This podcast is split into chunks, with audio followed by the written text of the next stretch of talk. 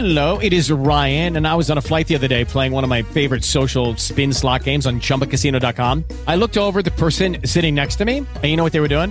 They were also playing Chumba Casino. Coincidence? I think not. Everybody's loving having fun with it. Chumba Casino is home to hundreds of casino style games that you can play for free anytime, anywhere, even at 30,000 feet. So sign up now at chumbacasino.com to claim your free welcome bonus. That's chumbacasino.com and live the Chumba life. No purchase necessary. VGW Group. Void were prohibited by law. See terms and conditions. 18 plus. Blog Talk Radio.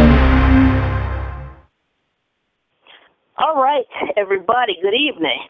And this is Kim with Black Free Thinkers, and we are here to challenge you to think and live for yourself, not convert you.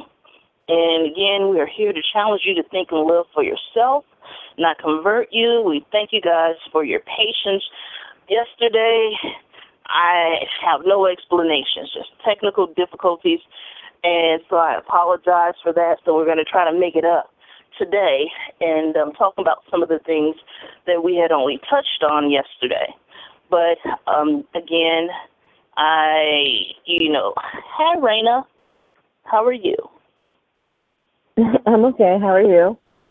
I'm good. I'm good. I didn't want to go further without introducing you and letting everybody know that Raina is on the line.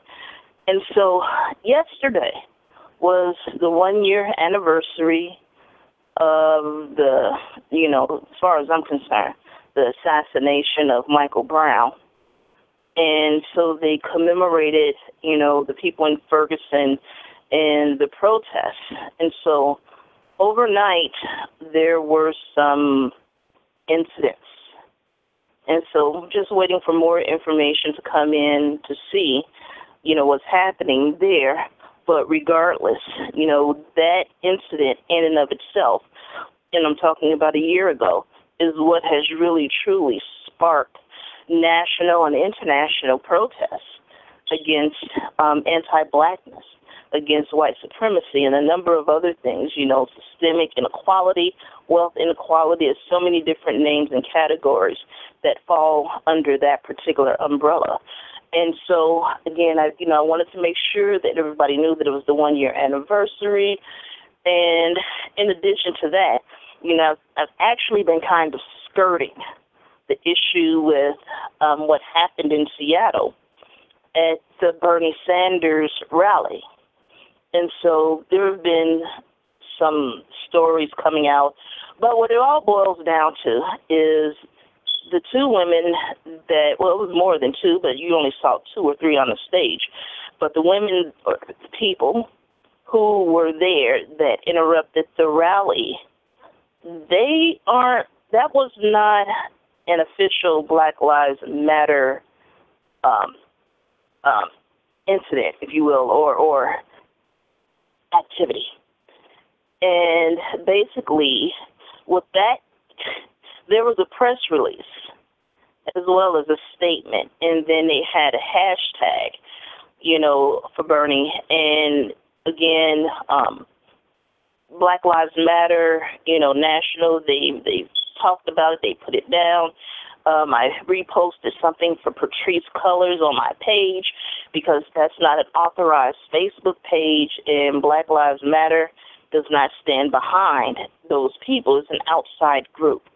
And so there you know, if you go and you look up Black Lives Matter Seattle, you'll see a number of articles, but it was one written specifically you know, on Salon.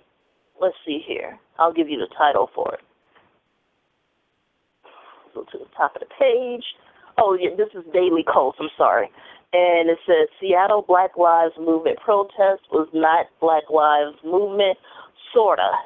So you need to read that so you can get a better understanding.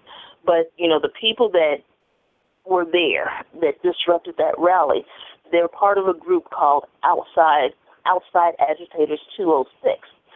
So, you know, we need to kind of put things in its, you know, par- proper perspective.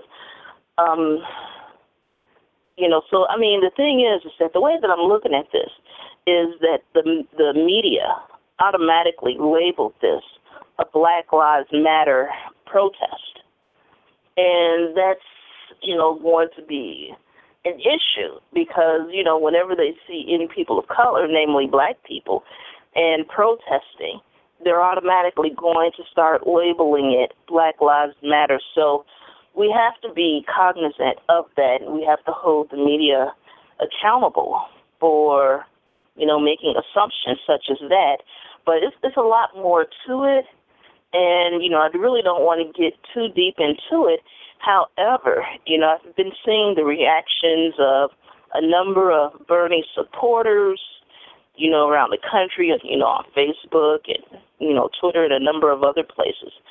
And basically, again, huh, hypothetically, if Black Lives Matter decided to do another protest, whether they protested Ben Carson or Donald Trump or, you know, Hillary Clinton or even, you know, Bernie Sanders again, there are going to be things that transpire that will not please white people because they feel that things should be done a certain way. And, you know, I'm basically here to tell you that we've tried to do it your way. It does not work. And there are going to be times in which, you know, some of the protests, some of the actions are not going to be to your liking. But the thing is, is that you know, while we live here, some you know, I'm just talking about the the Americans here. You know, while we both live in the United States of America, it's two different Americas that we're living in. And what I mean by that is that you don't understand our world. And you don't try to understand our reality but you try to force us to live in your reality and see things your way as you ignore you know a lot of the white supremacy and a lot of the white privilege and the double standards and a number of things and this is you know where many of the major clashes are coming from because we're living in two different worlds here and so mm-hmm. you know we need to embrace more communication, more understanding. But again, Einstein said doing the same things over and over and expecting, you know, different results is insanity. So we've been trying to do it your way. It has not been working. We are in much worse and condition. I also would like to remind you, I would also like uh-huh. to remind uh, the listener that um, the direct action, you know, peaceful protests that Martin Luther King engaged in were also frowned upon by many in, in you know in society at large, and even people who were within the movement because they didn't believe in these sort of um, confrontational, you know, non-confrontational, you know, sort of um, actions. So they were they were being peaceful, but some people didn't like the idea mm-hmm. of shutting down of shutting down the city or shutting down a block or you know keep or having the streets clogged you know what I mean, with people walking down the street, you know. So just something to keep in mind. It does it, it just points to it just shows me that it's not really the methods that people are really disagreeing with. They just don't believe in the cause. Right, exactly. Exactly, exactly. And the telephone number here is three one zero nine eight two 4273. And again, that's 310 982 4273. Press 1 to speak to the host. And we already have a call. Let's let's bring them into the conversation here. Uh-oh. Maryland, are you there? yes. Uh, this is uh, I don't know. I hear some familiar voices, but this is uh, Ty from from from the Maryland D.C. area. Hi, how are you? Hello. Hello. Um, I didn't know if I heard some familiar voices there, but um, you know, I hate to say it, but um, I don't I don't really like a lot of the methods that we're using right now. I understand them completely. Uh-huh. I completely understand them. Um, but a lot of times you hear people they'll talk about Martin Luther King and and I ask myself, I said, do they do I I wonder do they ever think about what the actual status was then and now. See, it's it's comparable to now, but it's not equal to what's going on now. It's comparable. You can find similarities in what went on then and now, Right. but the reason why it's not equal is because we're in a different position. We're in the same type of circumstances, but different position. The board has changed a little bit. It's just a little bit um, less illuminated. So what you understand is that a lot of people, Mar- Martin Luther King didn't want to. A lot of people say, "Oh, he just wanted to be peaceful. He was a pacifist." He was like, "Okay, that was a strategy at that time. You have to understand where where TV was at that time. This was about we tried everything else before. We had deacons packing pistols and all this stuff, but you had genocide, community wide genocide. You had the there was no law that really honored you as a person to be basically equivalent or equivalent to the civility of a white person. There was no such thing there, no line. So when we talk about integration, it wasn't about, oh, let's get with the white folks and be like them. It was about the fact that they decided to say separate but equal, but they were deciding what was equal. And so the only way to get civil laws in place to say that we're getting treated like humans is we had to put us on par with you and say, okay, compared to how you treat yourself, how do you treat us? So that's what that was about. It was about optics.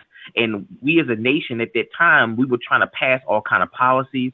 We were doing things overseas where people were watching. So the the, the, peaceful protest thing at the time was just used as a shock value, was to get the world involved in how they look at our policy here in the United States. Now, having said all of that long-winded thing, I understand what I said, you know, protesting and doing all these different things, but we're not in the exact same position now that we were then. We don't need all of the same methods. Although a protest is great to bring national attention to something, but now you got all the kids out there with their pants hanging down their butt throwing rocks and doing all this other crazy crap when there's so many other ways that you can cripple this society. So many other ways you can cripple it. While you're in a position where you're not in the best position, in a position where you are kind of included, the illusion you call the illusion of inclusion, you need to use that. But instead, what we want to do is we want to go out there, take pop shots at the police, throw rocks at people, and creating something called Black Lives Matter. I understood the goodwill of it, but if we learn anything from COINTELPRO, anything else, anytime you create a label for something and you say this is what it's going to be, and you put it out there in their face, it can easily be used against you. You know, as a community, you know, why not stop buying internationally traded goods? I didn't say stop buying goods. You need to buy goods. It's impossible to live in this country without going to the store and buying stuff. But you understand how macroeconomics works. You can bring things locally down cheaper by stop buying the internationally traded goods. I'm not saying that that's a direct plan. I'm just saying there's all kind of things you can do to hurt the fat cats now because they're living off you. You're they're basically siphoning all their wealth off of the poor communities. For example, and, and I'll be brief with this one. Mhm. Look at all your uh, clothing designers and your, your people who make these handbags and stuff. I'm not saying that they're to directly to blame, but they make a certain amount of these bags to sell at a profit. They know they're not going to keep all these bags on the shelves of rich communities in their stores. At some point, the shelf life is going to hit, and they're going to have to send these to liquidation, which means they come to the wholesale racks in black communities. You know, 40 weeks of a strike on a certain beer company on a certain handbag will cause all kind of policy to be made because people want you to spend but it's not just the economic spending what about your infrastructural revolution? Everybody ever thought about how to get away from comcast or get away from verizon sprint? Of course those phone companies understand people are doing that now. That's why they're taking away the contracts and letting people go contract free. So you definitely can because the whole country is powering itself off the backs of poor people and we don't we're not we're not utilizing. Oh yeah, but you know what I want to chime in and say is that you know so many different directions to go with that, and one of the things that I've talked about um, in regards to the Black Lives Matter movement, and like I said, the protests, the rallies, all of those are needed. Because sometimes you know for some people you know that's what motivates them but also to show the families you know that are victims of you know state violence you know to let them know that they're not alone out here and that there are people behind them but you know what you're talking about is group economics and um there are some parts of that I you know agree with because if you stop spending money it will bring this economy to its knees and it will get people's attention. And so, you know, one of the things that I've talked about um, is that what we're doing now is more reactionary, but the unfortunate part of it is that we're still feeding into the white supremacist capitalist system. You know, when we have to, you know, bail people out of jail, um, and just all the other little issues that are happening, we're still supporting that particular system. However, we have to get people's attention. And this is what they're out there doing. And so earlier, when you were talking about um, some of the young people, you know, with their pants hanging low or whatever, you know, that's not my fashion style, but if that's what they want to wear, that's fine. And we're going to have to move away from the responsi- I mean, I'm sorry, the respectability politics. And so, you know, because you know, we need to let people be people. And see, the thing is, you're talking about the kids throwing rocks, and the first thing that popped into my head was the protest that they had in Baltimore. And see, people don't know the whole story. And the whole story was they shut down, you know, the transportation, and the kids were at school, and they walked out of the school, and there were all of these police officers. And there was no way for these kids to get home. And then you had the white party goers out there, you know, the you know the um people they were going to the baseball game or something over there, and they were antagonizing, you know, the young black folks. And so well, they that was a different. That was a different. That was a different process. That was a different. Those were two different different circumstances. But I know what you're saying. Yeah, the, there was that that, there was was the one incident. Yeah, there was one incident that was going on downtown. Uh, that on a different day where they were antagonized, and then there was the the day of the quote unquote uprising that occurred. Right.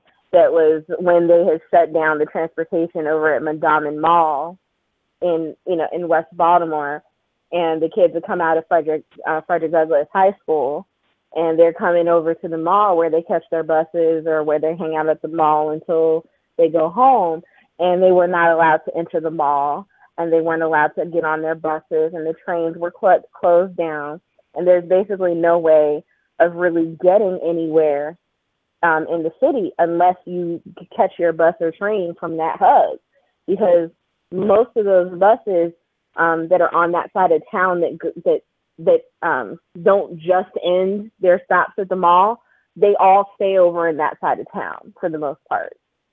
The rest of them, they only have that one stop before they go the other direction.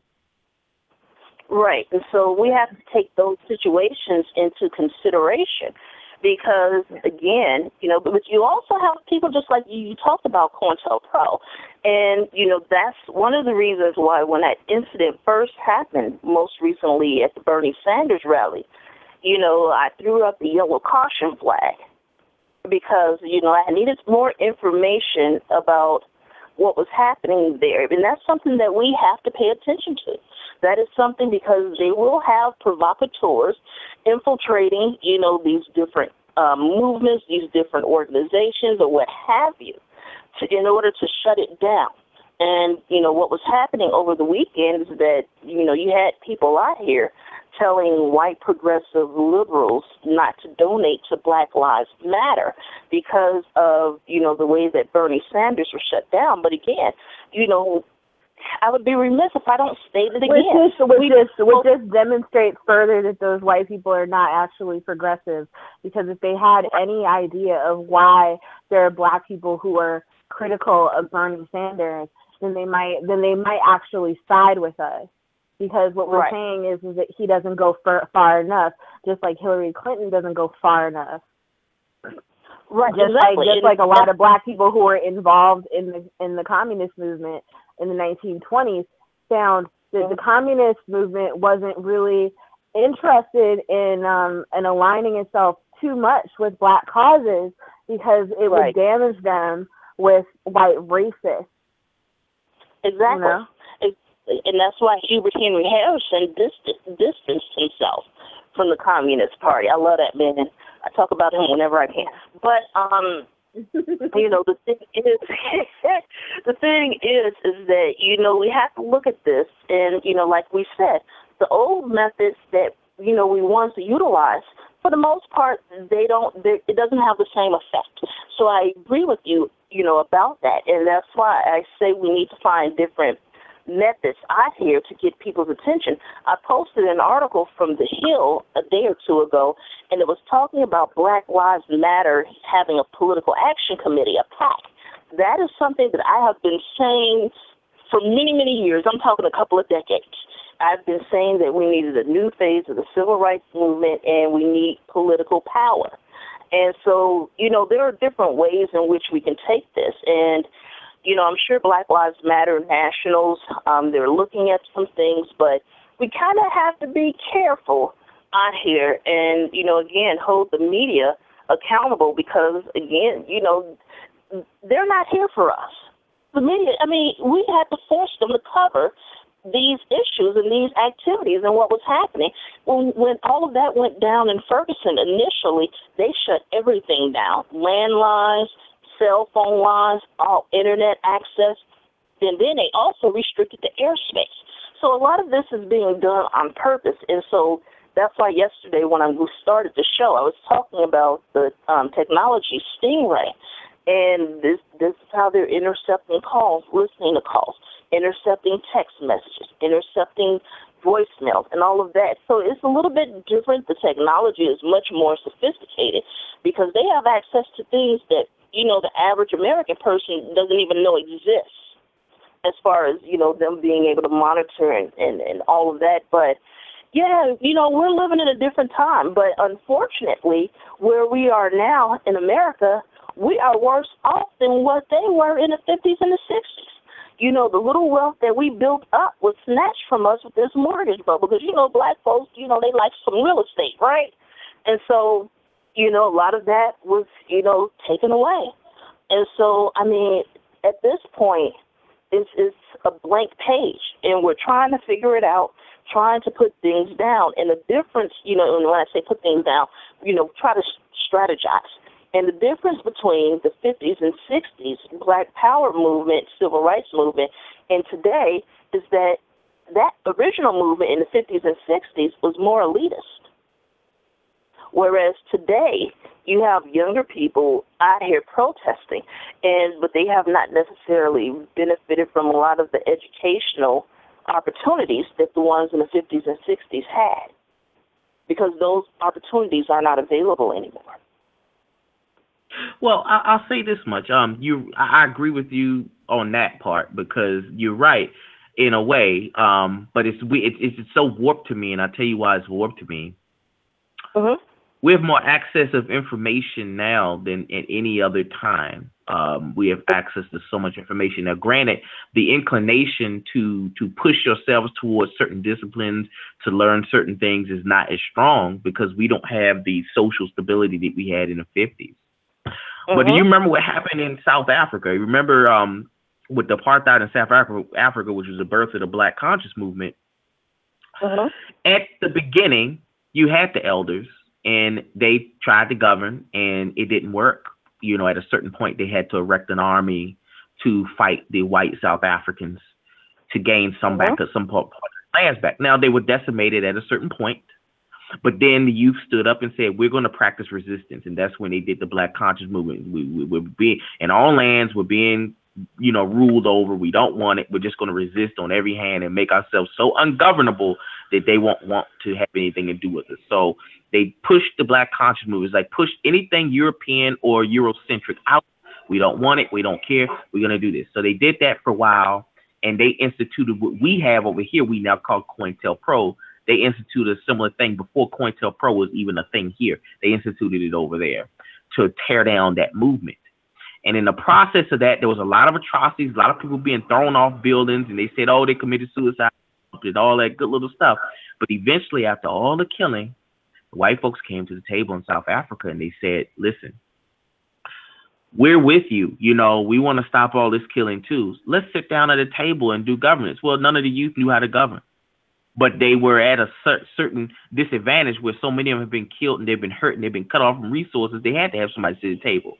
So in comes the elders right. to come to the table and negotiate a deal. Now, fast forward to make all all this story short, they allowed them a place in the government and they created opportunities for them to have their own lands outside of Cape Town, outside of all these places.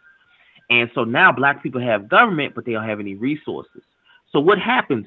First, they didn't have any guns hardly. They had to get it from whatever loyal white liberal people they could get to fight in the first place, but they had no weapons.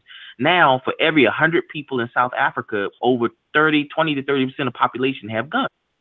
Guns, guns, guns, all over the black part of South Africa, and crime. Guns and crime, and not enough education.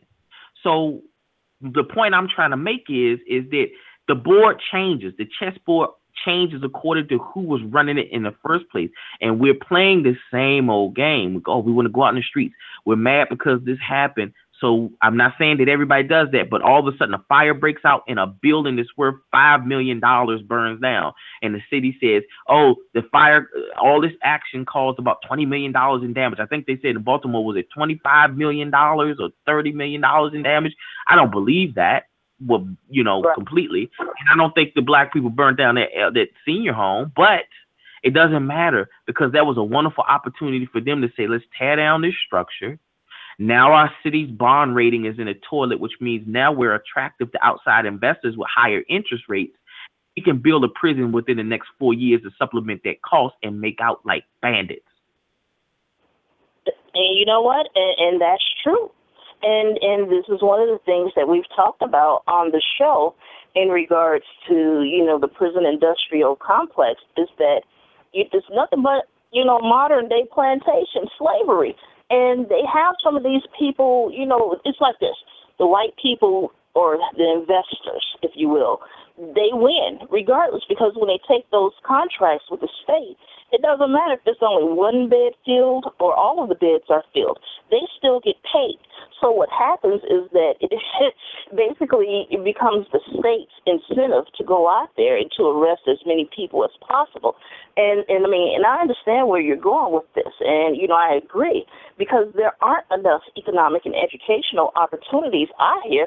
But by there not being as many opportunities, that's what that's part of the that's one of the factors in this equation why we have the problems that we have.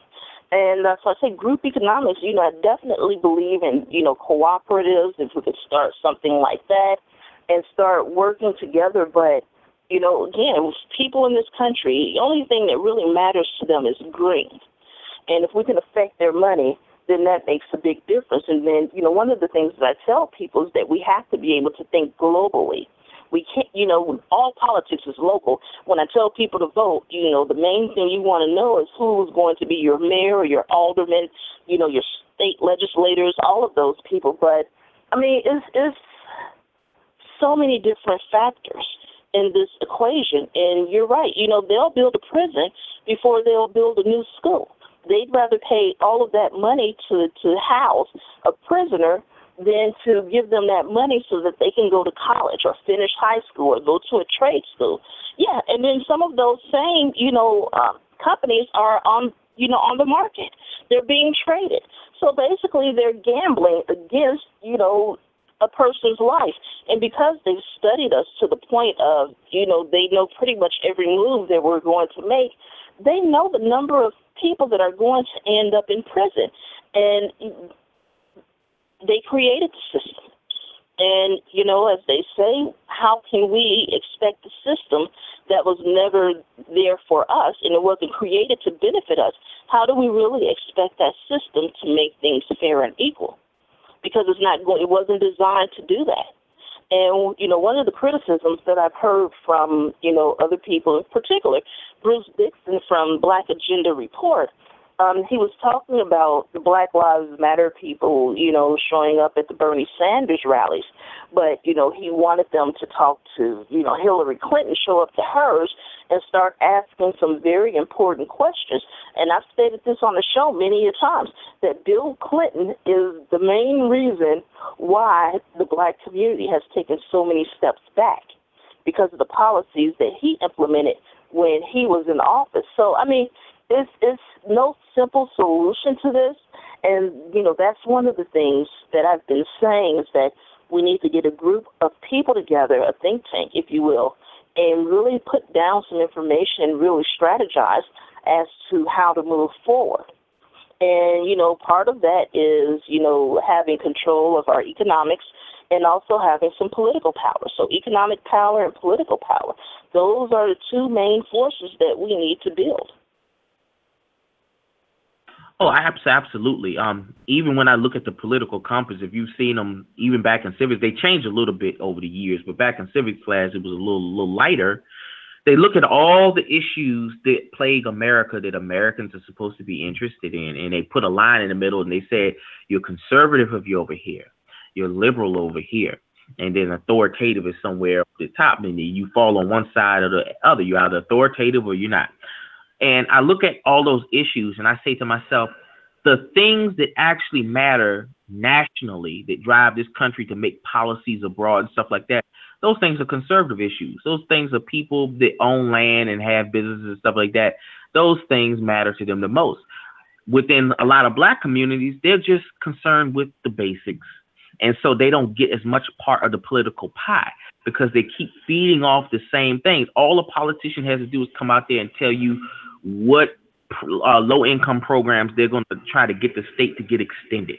What this, what that, and you vote for them because I'm not saying you, but I'm saying you vote for them over and over because you don't see the other side in your community. You don't see conservative Republicans come in. That's because you don't have anything of value that they need or want. You don't you don't have any interest. In fact, it's not so much that they've outlined what they think your interests are, and it's just the fact that they don't need the things you need. So that's why they don't really come in your sphere a lot. But wouldn't it be interesting if nobody really knew? I mean, they know what's important to us, but they couldn't call out the same common things. It's like, oh, you know, let's try to get this extended. And black people say, I don't want it. They say, hold on, wait, wait, wait, wait, wait, wait, wait. What do you mean you don't want it? What about this? I don't want it. Well, what do you want? And see, now at that point, if they want those swing votes in the states, I'm not concerned about national elections. I worry about the states because the states matter. They make up Congress. Right. The state exactly. is what matters to me. So at that point, you need my swing vote. I don't care how much you hate black people, don't like black people, don't talk to them. I don't care how many black friends you got. At some point, you need my swing votes. Right, and, and see, and that's the whole thing. And like I said, I've told people, you know, they need to focus more on the local politics. Again, you know, your mayor, your aldermen, and your state legislators. And what has happened over the past couple of decades, particularly, especially the past 10 years, you know, that Obama has been in office, um, you know, a lot of these governorships, as well as, you know, the houses, you know, um, state houses, they've gone red. And they know, and this, you know, what where the power is and they know what you know laws that you know they can implement that will have you know negative effect on us, taking money away from us and placing it with their pet projects. They know that, and see, and part of this goes back to education. And you know, one thing that I have said in the past, and I still say now, we need to bring the freedom schools back. Now, the freedom schools were initially um, helping people to pass the voter test so that they could register to vote but I believe they need to come back so that you know people can get more understanding about you know how their votes do count, how the political process you know counts. But yeah, I'm, saying I've always been an advocate of making you know the politicians, but in particular the black political elite, the people that we keep voting for over and over and over and putting them in office, and yet our situations are getting worse and we need to hold them accountable and we need to vote them out. And I also believe that we need to change legislation because as far as, you know, the federal government is concerned, if you win a seat in Congress, whether it's a Senate seat or a House seat, you only have to serve one term and you get your salary for the rest of your life. That's bullshit. And that has to go too. But I'm saying, you know, the reason why I feel that we need a political action committee and we need people out there lobbying for us because it will help us to gain more political power and have more of a say so in, you know, certain policies. But yeah, I mean, you know, a lot of the issues that we're dealing with now is because of Bill Clinton. It's because of Bill Clinton and the policies that he put in place. And a lot of people don't want to, you know, accept that. They don't want to believe it, but it is. And I feel that, you know, Hillary needs to answer a lot of questions as to how she she's going to remedy the damage that has been done by the policies her husband signed off on. So I mean, you know, it's a it's a big message, but yeah, I mean, we have to build economic power and political power, and it you know, it's just you have to be meticulous, and it takes time. This is not something that happens overnight, but for what we have available to us now, you know, the Black Lives Matter people getting people's attention any way that they can, and basically demanding that they put our issues on their platform, put our issues on the table. And as you see with Bernie Sanders, you know, they got a new press secretary, a public face, and it's a woman of color that works within the Black Lives uh, Matter movement. Hillary Clinton brought a couple of women of color on her team. I mean, you know, we don't even have to worry about Donald Trump and the rest of the GOP crew because they don't care. And you know, we can talk all we want. They basically they've written us off. And so it's just interesting because we have to get their attention. So that's why I said the methods that worked then, you know, does they do not necessarily work now. They're effective because it gets people attention, but the thing is is that most people in America has the attention span of a gnat. You know, after you know, a week or two, maybe a month has gone by, then it's on to something else that everybody is enraged about, you know, in this country. And that's one of the reasons why we're trying to keep the momentum up, trying to keep these stories in everybody's face in regard to Black Lives Matter because, you know, at one point we were telling people every 28 hours a black life was taken in this country, and that was based on old statistics from 2012. The new statistics say every 21 hours. So we're losing this fight. We're losing this fight, and something has to be done. Something has to be done. Otherwise, we're going to see more Trayvon Martins. We're going to see more Mike Browns. We're going to see more Rekia Boyds and, you know, and, and all of these different people. So, I mean, you know, it all boils down to, okay, we're doing this. And I know they've been working with, um, you know, organizers and activists from the past. And, you know, they're putting things together. There's more to come you know, so this right now is still in its infancy and it's growing and they're strategizing on the back end. So that's why I said things are getting ready to change because, you know, they're working on some things. But yeah, you know, it's no easy answer to any of this. You know, um, you're right. It's it's a lot of dynamics. Um, where I live, um, this is the richest black county in the nation. And there are other black areas all across the nation, California, upstate New York, different places. They're smaller. This got to be the largest, eh, you know, um, uh, landmass as far as uh-huh. it's incorporated, fully incorporated. There's the richest black area in the nation. And the only reason that it is the way that it is, it's not perfect. We have cr- tons of crime in some of our outside cities and stuff like that. But the majority of people here work and the only reason that they work is because when because it used to be almost all white. Every single uh-huh. job from the janitorial positions on up, and then as far as unions, we have a lot of unions here, and we're very big in unions. So even when our county government or even when the state tries to put a contract, we have stipulations. If it's not, if they're not going to hire our people or they're not going to do whatever, that's a problem. Now we've gotten to a point now where we have a lot of Hispanic influence coming in. Now they're trying to kind of get a little bit of edge, but you know it's not not that big of a deal. Sometimes it works in our favor in terms of the unions because you know we have the um the harbor and we have the the new casino they built there. We have all these other places that people are building that they have to hire people of color in, and so average income the for when when we look at affordable income standards, the average income our state is not asking for as much money for this particular, or I should say, our county isn't asking for as much money for this particular area. So that's actually a good thing. That's a good thing when you don't have to take as much government money because then they don't get to dictate where your zones begin and end all the time. Granted, cities do zoning, I mean, states do zoning all the time, but it, it's a little better for you because they don't need to put certain things there and then say, okay, we have to rezone because these things are there. But the whole point I'm trying to make is is that we have a new movement coming up, and I don't know whether it's a small group or a large group or how big it is of people who simply don't want to. And I'm not saying that is everybody. They simply don't want to work. I'm not saying that there are enough jobs for everybody. I'm saying they don't want to work because they feel like it's a slave system. Is this rhetoric where, well, we tried that. We don't want to do this. We don't want to de- participate. We don't want to do this. We just want liberation. And I ask myself, and I say to a lot of youth, I say, listen to me. I know what you want. I want the same thing. Don't learn how to live. Having a revolution is meaningless. You can have a revolution, win, and then what happens after? You saw that with Haiti. They had the revolution. The only reason they even was able to fight it is because the Spanish had a beef with the French and the British about their ships being raided. So they gave the Haitians guns. And of course, we had a couple of leaders in Haiti who trained the people. But still, the only reason they didn't get decimated is because Haiti was commanding 30 to 40% of all of Europe's sugar. And that was a big power move. So all I'm saying is, is that those people had something valuable on that land that was valuable to everybody else.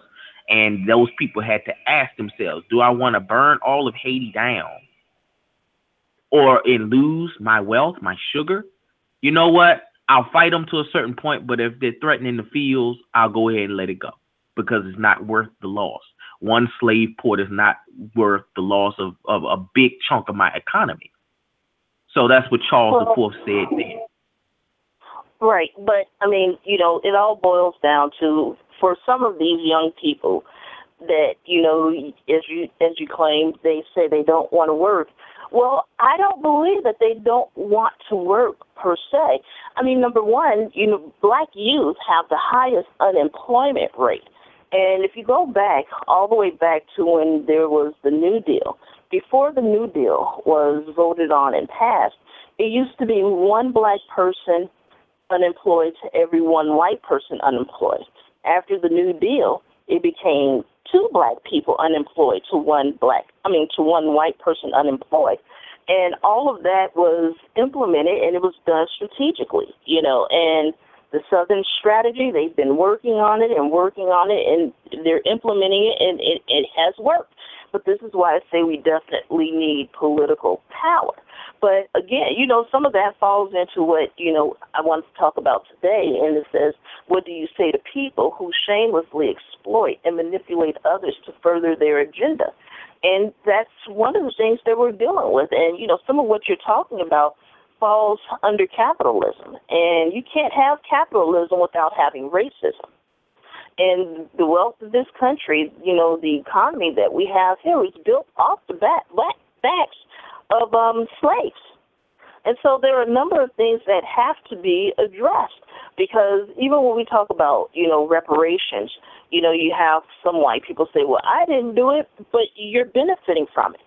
You know, your family was able to pass down that money or your family built that business and you're running that, you know, major corporation that started out with slave money and, you know, all state insurance you know, and a number of other ones. And, you know, basically they don't want to share any of the wealth. And truth be told, if if they could ship many of us away, they would. And so, I mean, it's a lot of things, but you know, people are being exploited, people are being manipulated. You know, the media, the politicians, and it's time for us to start looking through them and seeing what you know is really happening and put together a real agenda, a real platform, and basically tell them, you know, you need to put our issues on the table. And so it's just interesting. But again, um, one of the reasons that I've heard that they have not crashed um, a Clinton rally yet is because of the Secret Service. You know, they're not having any of that. But, you know, what Hillary Clinton is trying to do is, you know, she's hiring these people to try to reach out, but, you know, we need to start, you know, holding them accountable. You know, and it's important, but again, the history is also important. But, you know, again, it's about political and economic power. And the number one way to get these people's attention is to affect their money, to shut it down. So, I mean, you know, one day, you know, oh, so we're not going to buy anything every Wednesday. It has to be more than that because it took almost a year with the um, boycott in And basically it brought them to their needs. And so, I mean, you know, we just have to start looking because I mean that works. I mean, the number one way to get somebody's attention is to tap their wallet, isn't it? I'm sure that gets your attention quickly. Yeah, it, it works. Um, I think, and I've always believed this. Um, I don't think it's so much of not buying anything completely because some people say I'm not going to go to Target, Marshalls, Macy's, and all these places. This, and I look at it and I analyze. I sat down one day and I analyzed it, and I said, "That's crazy. You're not going to be able to do a movement like that." Number one, and number two, it's not going to you you not shopping at certain areas. The majority of the margins that those stores get is from white neighborhoods anyway. That that's Mhm. that's not going to work. Okay. What does work and people are afraid to try is they're not targeting alcohol and tobacco specifically. And I didn't say stop buying it, but you have to look at, let's say, Mrs. Um, Missouri. I'm sorry. Missouri has the most lax alcohol laws out of all the states. Them and, and, and a couple other areas have the most lax, the whole Midwest pretty much has lax alcohol standards. Within their state and within their counties, you can transport alcohol across county lines. So you can buy alcohol here and drive it all the way across as a regular person, not as a company, not as an entity, because they want you to drink. They don't want a whole lot of regulation on alcohol and tobacco. Now, I looked at it and I said, well, how much? Because we know that property tax pays for some areas. We know tax on items. That's why they prefer to put strip malls in certain places because the dollar per ticket gives you a strong ta- state tax. But it's the alcohol and tobacco thing. It holds weight. It holds weight in terms of volume and it holds weight in terms of politics. And I'm not saying don't buy it, but I'm saying that if in your county, because they have, I don't know if you know about you know about ABC stores, right? Mhm. Okay. Yeah. So within your county, because in Missouri, it's not just the state, they allow ABC stores to regulate ABC stores, not just the state. Some places it's like we'll let the county take care of all the ABC. So if you say, look, in this entire county, I'm not buying alcohol out of this county. I'll, I'll go over the next county and buy. That's that's not gonna fly. Hold on. You know, my ABC store, nobody's buying the alcohol other than the occasional people who hang the winos and stuff like that. But other than that, my margins are tanking. Where are we getting our taxes from? Yeah, I can pull people over and do extra this and do extra that to see if they're transporting alcohol, but your regulation tells me I can transport it. So you'd have to break your own laws in order to get me. But it's just a matter of that can hurt 48 weeks. You don't need any more than 48 weeks. Going dry in one county is enough to make them say, look, we need to look at the policy you put in place for the review boards because they brought up the review boards. But the problem was our people didn't look at the fine print when they did the review boards. They they got the local politician to go ahead and pass those up for a bill for the review board, but they left out the most critical part, which was allowing the review board to be able to subpoena police records, which is what other review boards are able to do in California and other places. We didn't have anybody to look that over. So they said, we'll give you this. And then they left out the most crucial. If you can't subpoena the records, then what's the point of having a review board? So 48 weeks of that dry in that county would have got them to reverse that.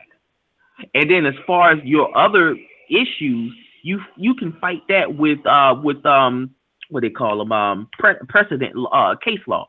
So you can stab, Right. but that's that's a whole other thing from the story. The whole point I was saying was is that on that particular issue, you could have fought them and made them put that back in on that issue. But people were so like, well, we're gonna do a Black Friday, we're gonna do this, we're gonna do that. It doesn't matter if you do a Black Friday one day or even three days. You know, no one's gonna sustain that much not shopping for that long. And then even if they do, the amount that you spend per ticket in that area is not going to rival the amount they're making. The companies, not the state, but the companies in other areas. So they'll weather Right. the storm. It's only so long. They'll just cut the prices and say, "Here, come here. We got half off," and you'll go. Yeah, and and you know what's interesting about that is you know are the taxes on alcohol and cigarettes, and that's why we've seen the pack a pack of cigarettes. What are they like eleven, twelve dollars a pack now? And I remember way back when when cigarettes were a quarter a pack, and so they heavily taxed alcohol and um, nicotine products or tobacco products. And so, I mean, yeah, you know, that can bring them to their knees. But, you know, what's interesting about that is, you know, Jesse Jackson and Operation Push, they did a boycott against all of the liquor stores here in Chicago. And, you know, they were boycotting, telling people not to go to it. And then one day it just went away. And nobody questioned it, nobody said anything. But his two sons have a liquor distributorship, you know, one of the largest ones in Chicago. And so now they're making money off of it. So again, I mean, like I say, you, you have to follow the money because, you know, in some cases, a lot of those people that were part of the black political elite when Martin Luther King was alive before he was assassinated, you know, many of them have gone on to find lucrative careers and you know, Al Sharpton and Jesse Jackson, you know, they're worth like twelve and twenty five million dollars. And that's a that's a lot of money. But again, it's about holding people accountable.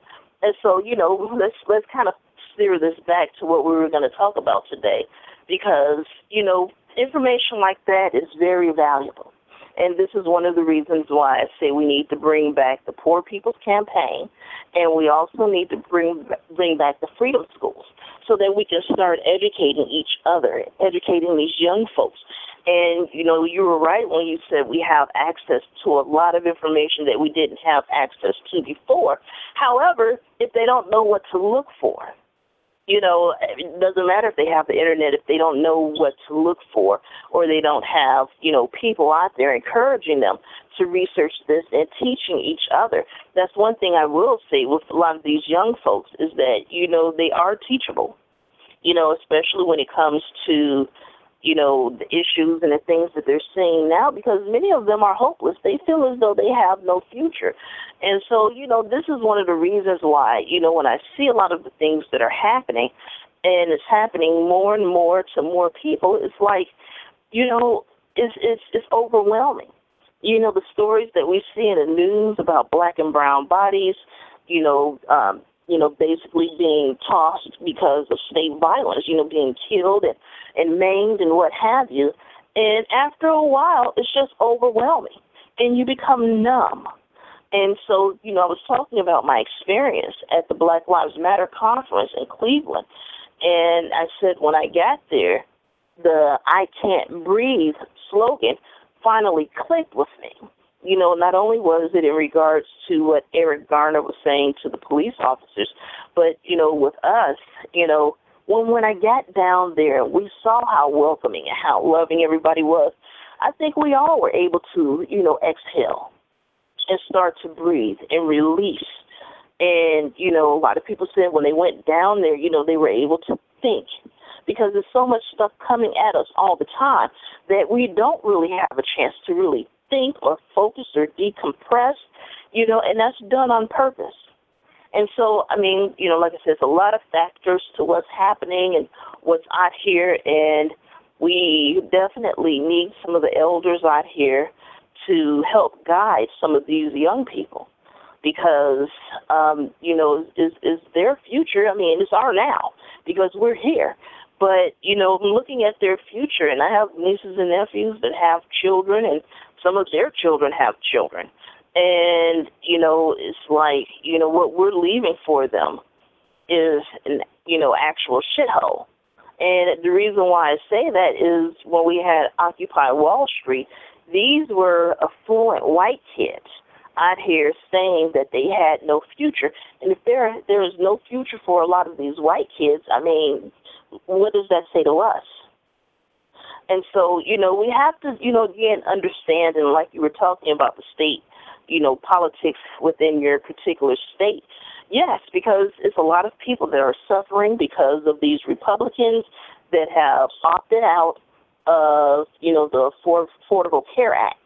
And yet, you know, they're being affected by that. And so, you know, it just comes to a point when you have to fight back. And like I say, vote them out.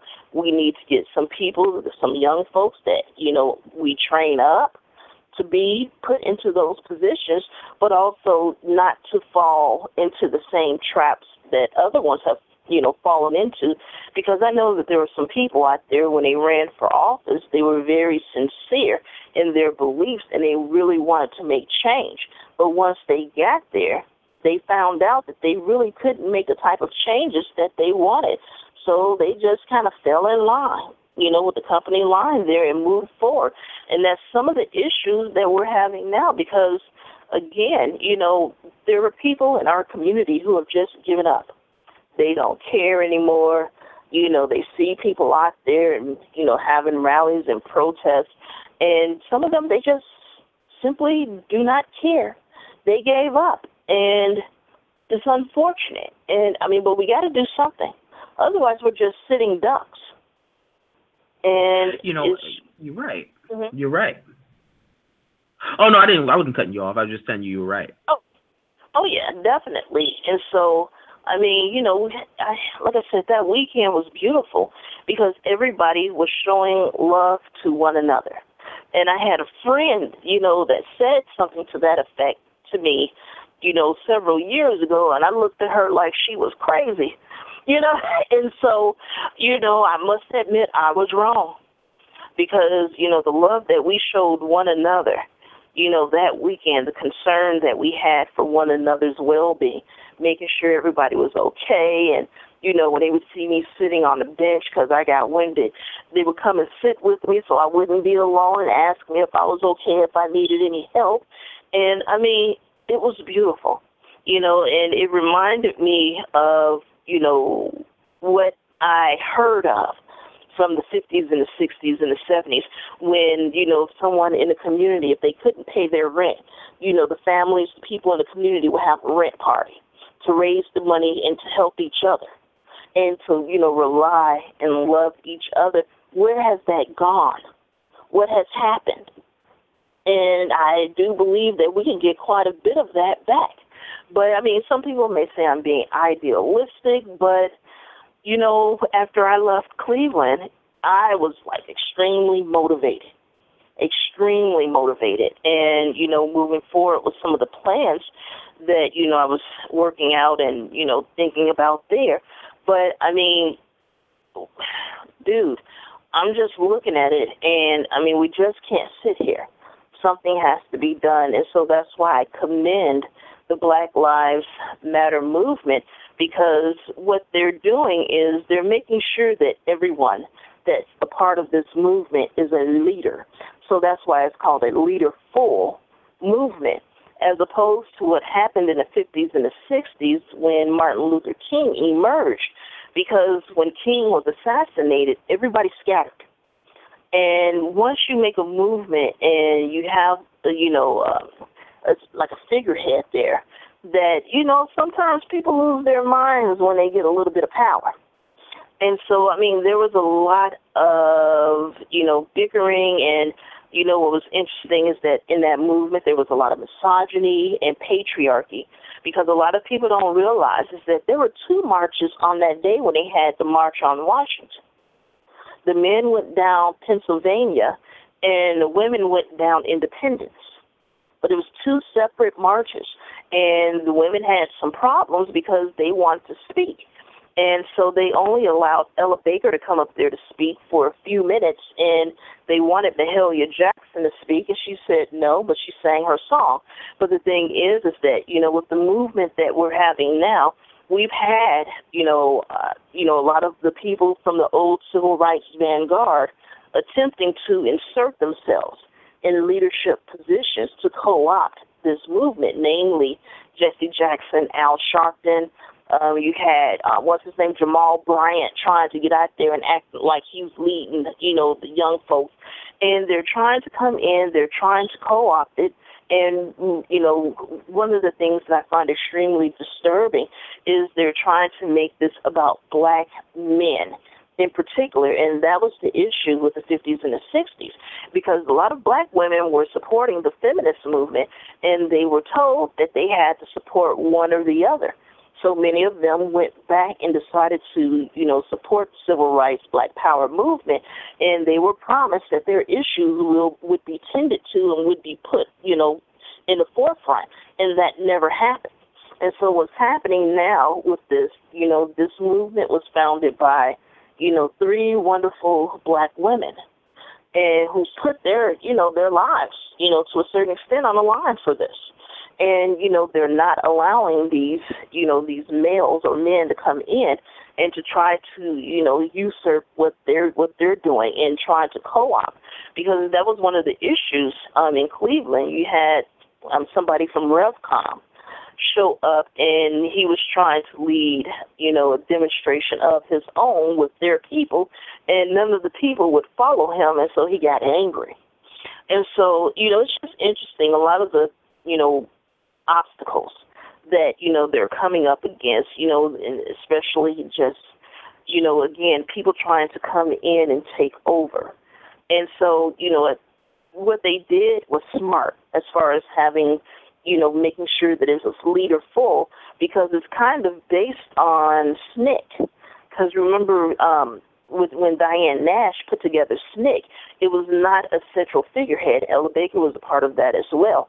And, you know, one of the reasons why is because when you have many people that are leaders, you know, unfortunately, with our people, with black people, many people don't want to be leaders because, you know, they're either killed or put in jail. And that's unfortunate because they make an example of these people.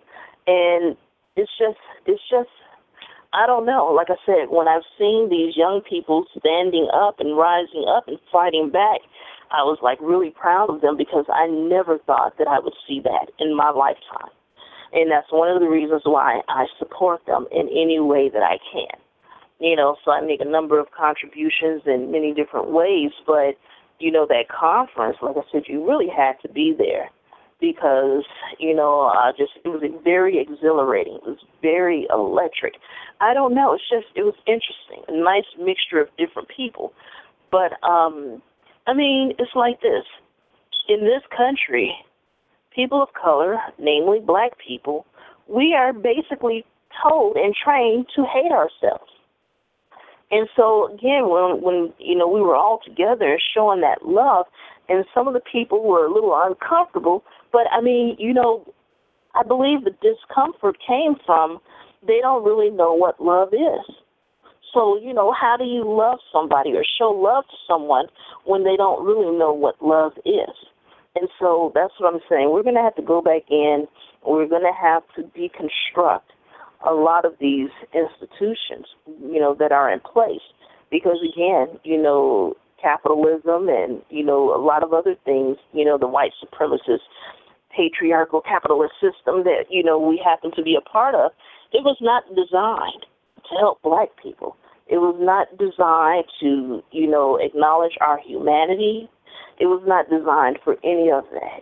You know, we are supposed to be servants we're supposed to be bending our wills and bending our head and our backs to the wills of the you know the elite.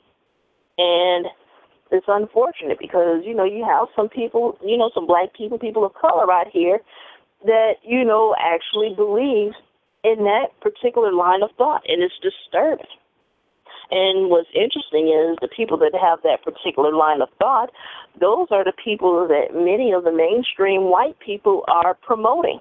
And that's because these people are non challenging and they're just trying to get what they can get for themselves. You know, so they're self promoting opportunists. And I just think it's unfortunate. And sometimes it's hard to to identify people as that because they portray themselves one way. And then later on down the line you find out that that's what they are and that's what they've always been.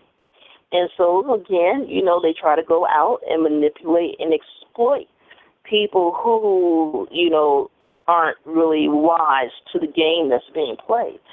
So i mean i just said all of that to say this that we have a long way to go and you know this movement is in its infancy you know because it's now the second year um when the when uh, the conference that was the second year anniversary of black lives matter. And so we're moving forward and you're going to have other groups out here. You're going to have some people splinter off. I mean that always happens.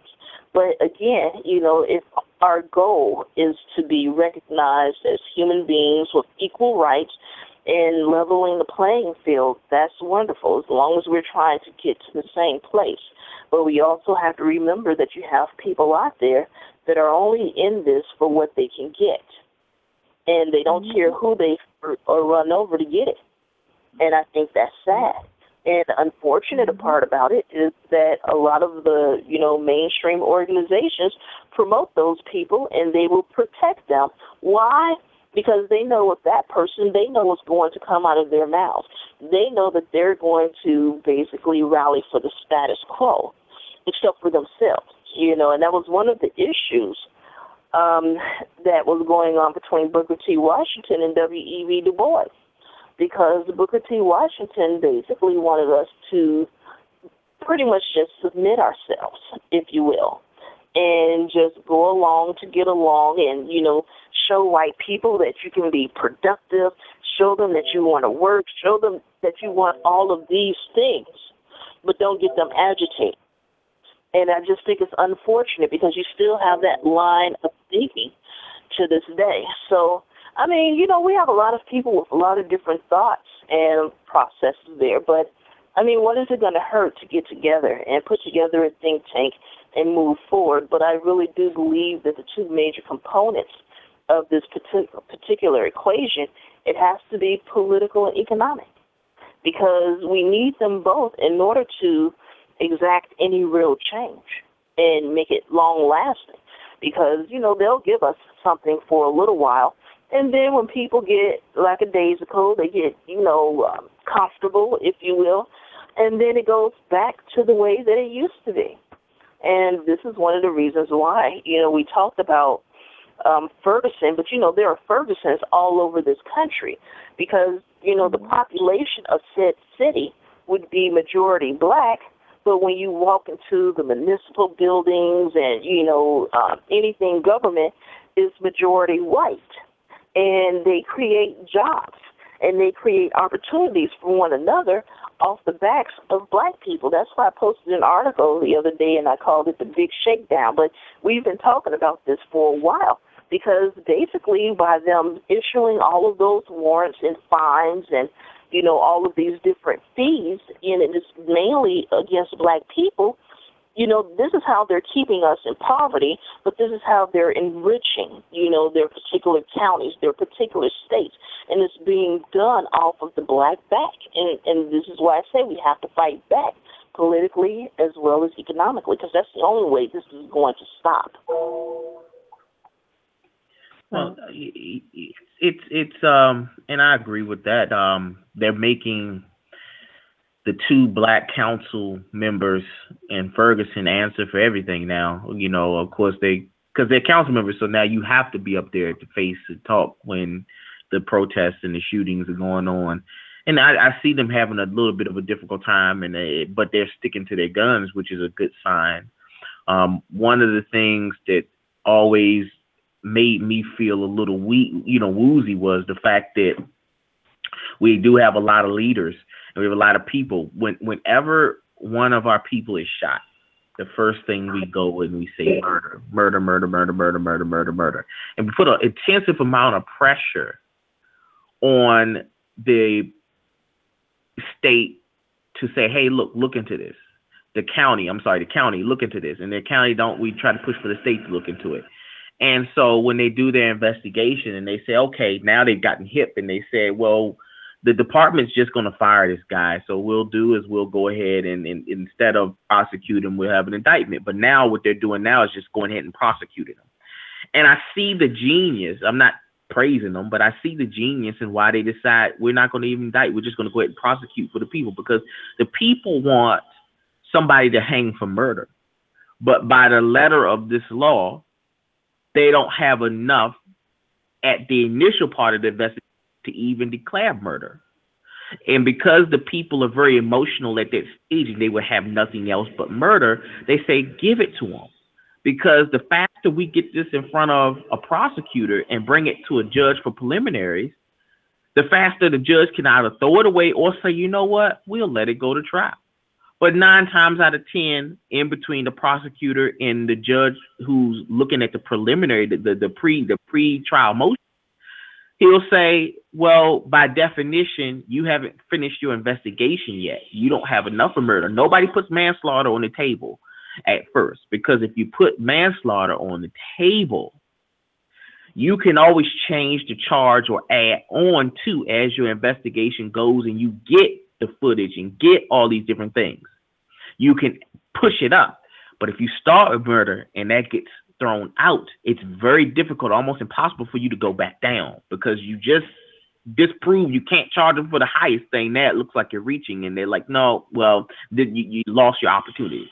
So I, I hate the fact that our people they'll cry. I'm not saying we're gonna get justice anyway. I'm just saying that they'll say murder, murder, murder. So now the system has gotten smart, and they said well, give it to them. Let's just go ahead and prosecute this officer and put him in jail. That'll get them to shut up. You know, they won't say, well, you didn't prosecute him. Sure, we did. We prosecuted him. We even put him in front of the judge, went through the pretrial motions, and we'll let you have a trial. If it even goes that far. Nine times out of ten doesn't even go that far. and then this But guy's gone. thing- Right, but one of the things that we have to address is basically the police department investigating their own police officers and the laws that are on the books as far as being able to indict or even charge a police officer with murder or manslaughter. And what's interesting is, you know, what you said there because that happened in Chicago with Rekia Boyd. And basically, the judge said that the prosecutors did not charge the officer with the right charges. And so he had to kick it out, you know, because it was the wrong charges coming up against that particular police officer. And so what we're trying to do in Chicago is basically the police oversight board, where basically at this point the appointees are made by the mayor. And what we're trying to do is create or force a situation in which it will be the oversight will be by civilians. And so those are some of the, you know, changes that have been made. Um, in Chicago, we got reparations for people who were victims of police violence under this particular um, John Burge, you know, who retired because, you know, a lot of young men, you know, and women of color were, you know, basically picked up off the street and just beaten. And they were always looking for a black male suspect and they were just picking, you know, black men up off the street, picking them up, you know, hurting them, killing them. So there's a number of things that are happening here, but I don't know. It's just, you know, sitting back and looking at, you know, what's happening now. You know, we just have to be prepared and kind of brace ourselves because there are going to be some mistakes made. You know, there are going to be, you know, some situations that are going to make you cringe, like, oh, it's like, you know, and that happens, and it, it's a learning experience. But no, what you brought up was extremely important. But you know, again, that's one of the questions that we have. The police officers are investigating themselves. So of course they're always going to say that, you know, that action was justified. I actually posted an article um last week and basically one of the, you know, leading firearm instructors or trainers in this country, he tells the police officers when he's training them, shoot first and he'll explain later which basically means he's going to white explain the, the problem away. And so that's why I'm saying this system was not developed to help us.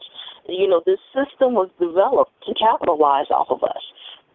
Either way, you know, they can capitalize on us if there's a bull market or a bear market. It doesn't matter. They know how to hedge their bets, and they're going to come out ahead every time. We need to understand how this game is played and what they're doing, and we need to be more politically active. We need to hold people accountable, not only you know the politicians, but even with you know the activists within our community. Because again, I talked about you know people being exploited and manipulated, and it's important that we not allow that to happen. And so you know that's what I'm looking at, you know, seeing in some respects, but um, you know, because I, I, for the life of me, I don't understand how Al Sharpton makes it to, you know, these locations before anybody else gets there, you know, and, you know, trying to push his agenda.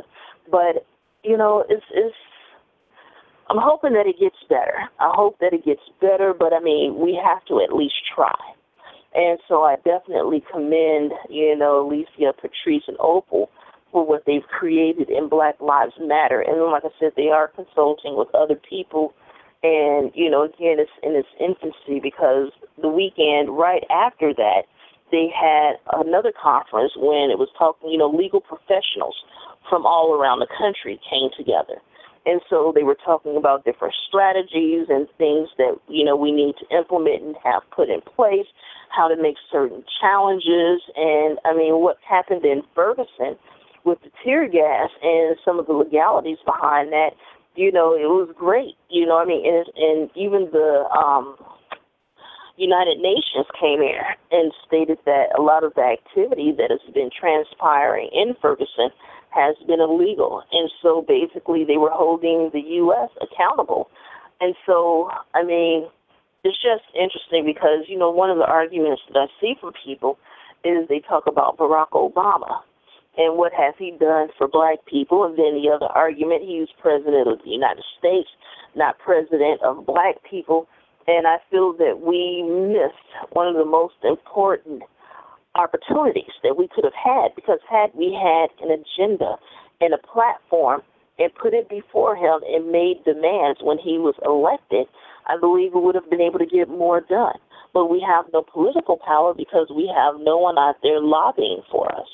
We don't, you know, and so that's why I posted that article from the Hill because I just think it's important that, you know, we examine this from a number of different, you know, perspectives and see how we can put these different components in to affect real change, not something that they can give us now and take away later. Like, you know, what happened with the Supreme Court with the Voting Rights Act when they struck down Section 5. And so, you know, when, when I'm out here and I'm talking to the young people, and I'm like, yeah, they struck down Section 5, and I'm like, but they're going after Section 2 next. And once the Supreme Court knocks down Section 2, then, you know, we go on back to how many bubbles are in a bar of soap. So, I mean, we, we have to make sure that they're educated. We have to make sure we're educated. Because a lot of this information, you know, I had, you know, um, a young man, Red Ninja, who called in, and he was saying that he didn't know about any of this until he went to college and paid for these courses. And you know, we do these shows. We do them for free. We put the information out there, and we encourage people to do some research. And that's why I say, with the, you know, we bring back the freedom schools, you know, online, and you know, when they have these conferences, you know, the information is out there. That's extremely important. It's extremely important because a lot of the history of our history has been whitewashed. You know, when you have people in Texas changing the textbook saying that Jesus rode a dinosaur and that and that slaves were happy because what you know what were they called um um let me see these contractors or consultants or whatever they said about the slaves. You know basically you know they're trying to make it seem as though the slaves were happy and that you know they were just i nines or what have you. And so i mean you know we're going to have to fight back you know on a number of different levels not just out in the streets, you know, because it's like, you know, we have to be very smart and strategic about, you know, the direction that we go in, you know, for this. And so, I mean, we're getting there slowly but surely, but, you know, one of the things that I have to say is, you know, they've done all of these studies, and one of the studies that came out said that white people did not believe that black people experienced um, the same type of pain that they do, that we do not necessarily, you know, experience pain or, you know, it's not as bad as we say it is. And, you know, that's one thing that's happening out there. Another thing that's happening is you have some white people out here who will say that we're just whining and complaining. But now with the advent of the internet and, you know, social media and, you know, all of these stories are being shared, you know, many of them are taking, you know, another look at it. But again, look at what's happened since Obama was elected in 2008.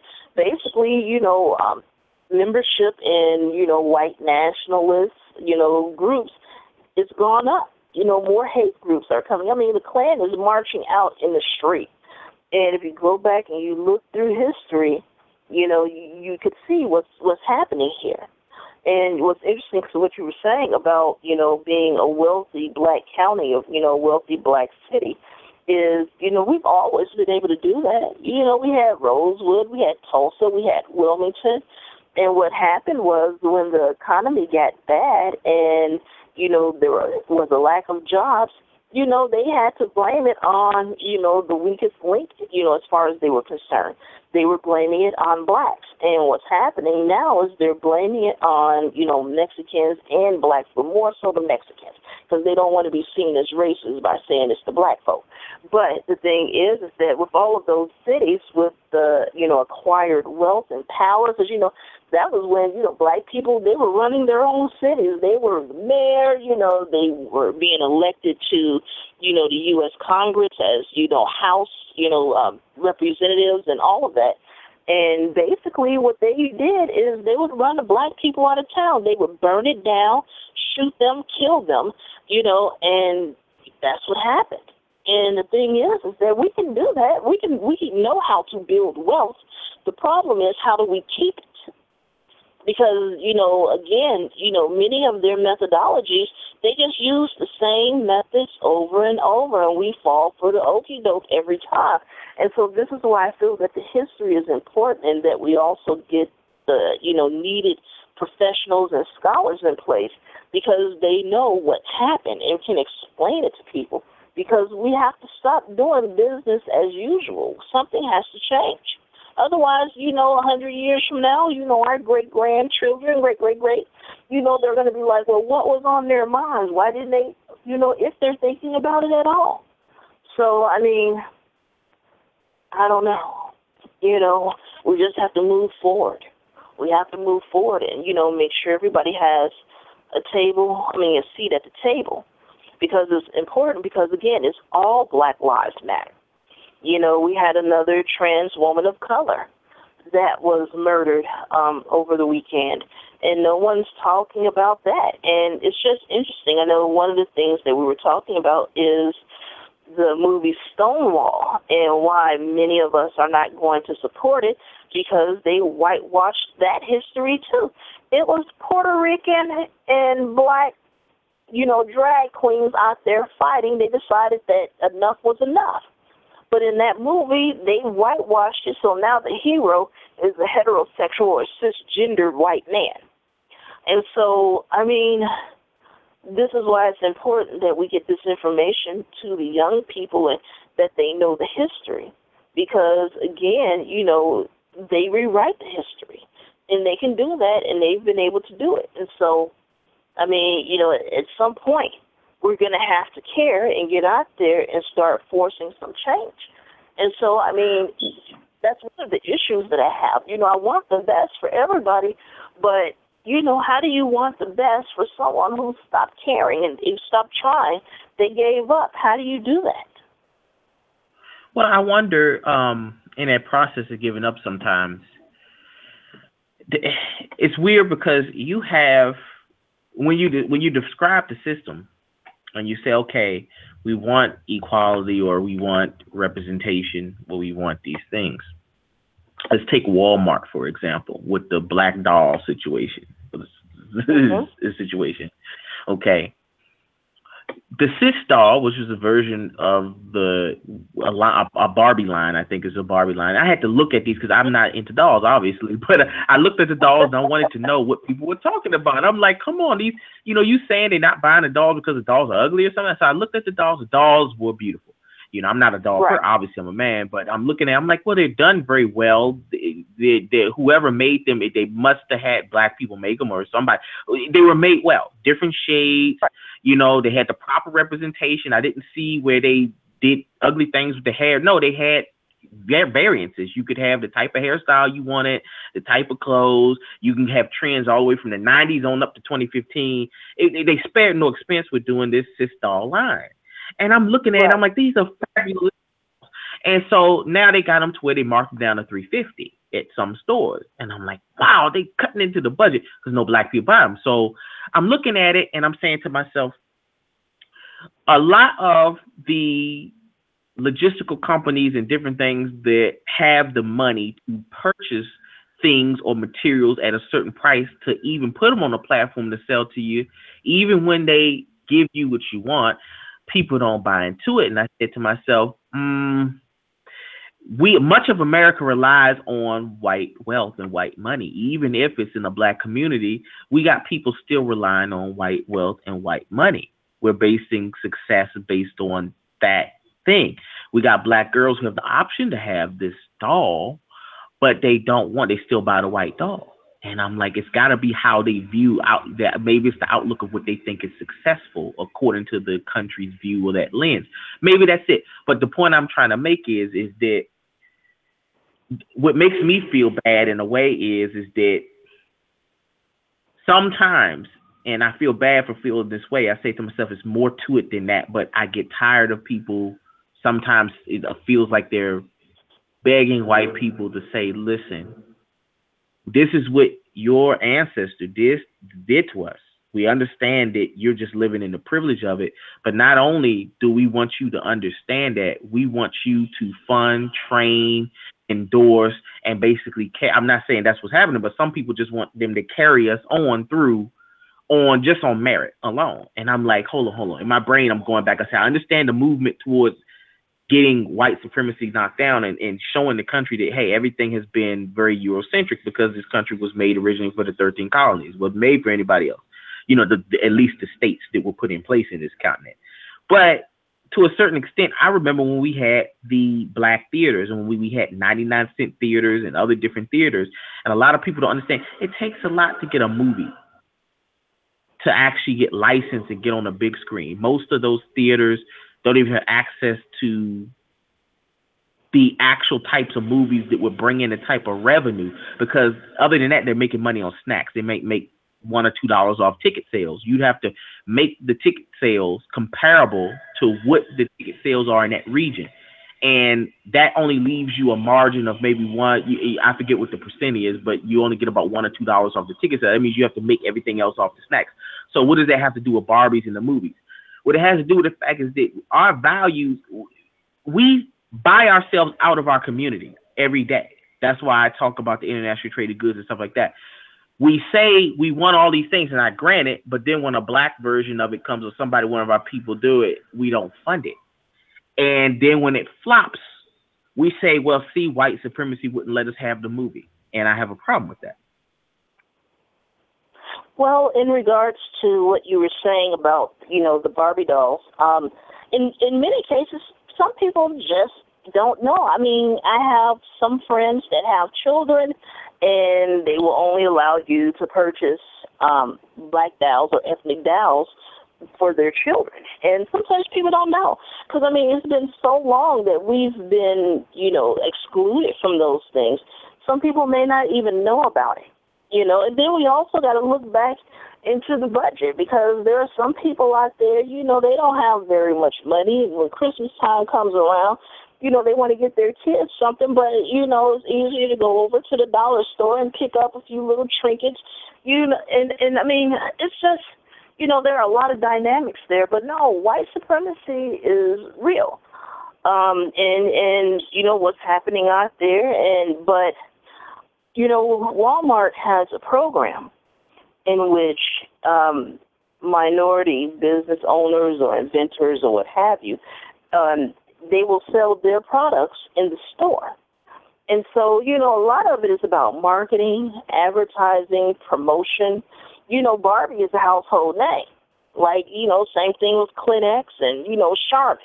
It's a household name. So, again, you know, when you have especially with some of the culture, with um, you know, like some of these, you know, I would think that the dolls would have been popular because you got people like Nicki Minaj and other ones who call themselves Black Barbies. So I'm not quite sure where to, you know, how many components or what's the issue with those dolls in particular. But you know, my thing is, is that are they, you know, on the bottom shelf where most people aren't going to look? you know, because most people are going to look at the shelves at eye level. You know, so I mean, has it been marketed?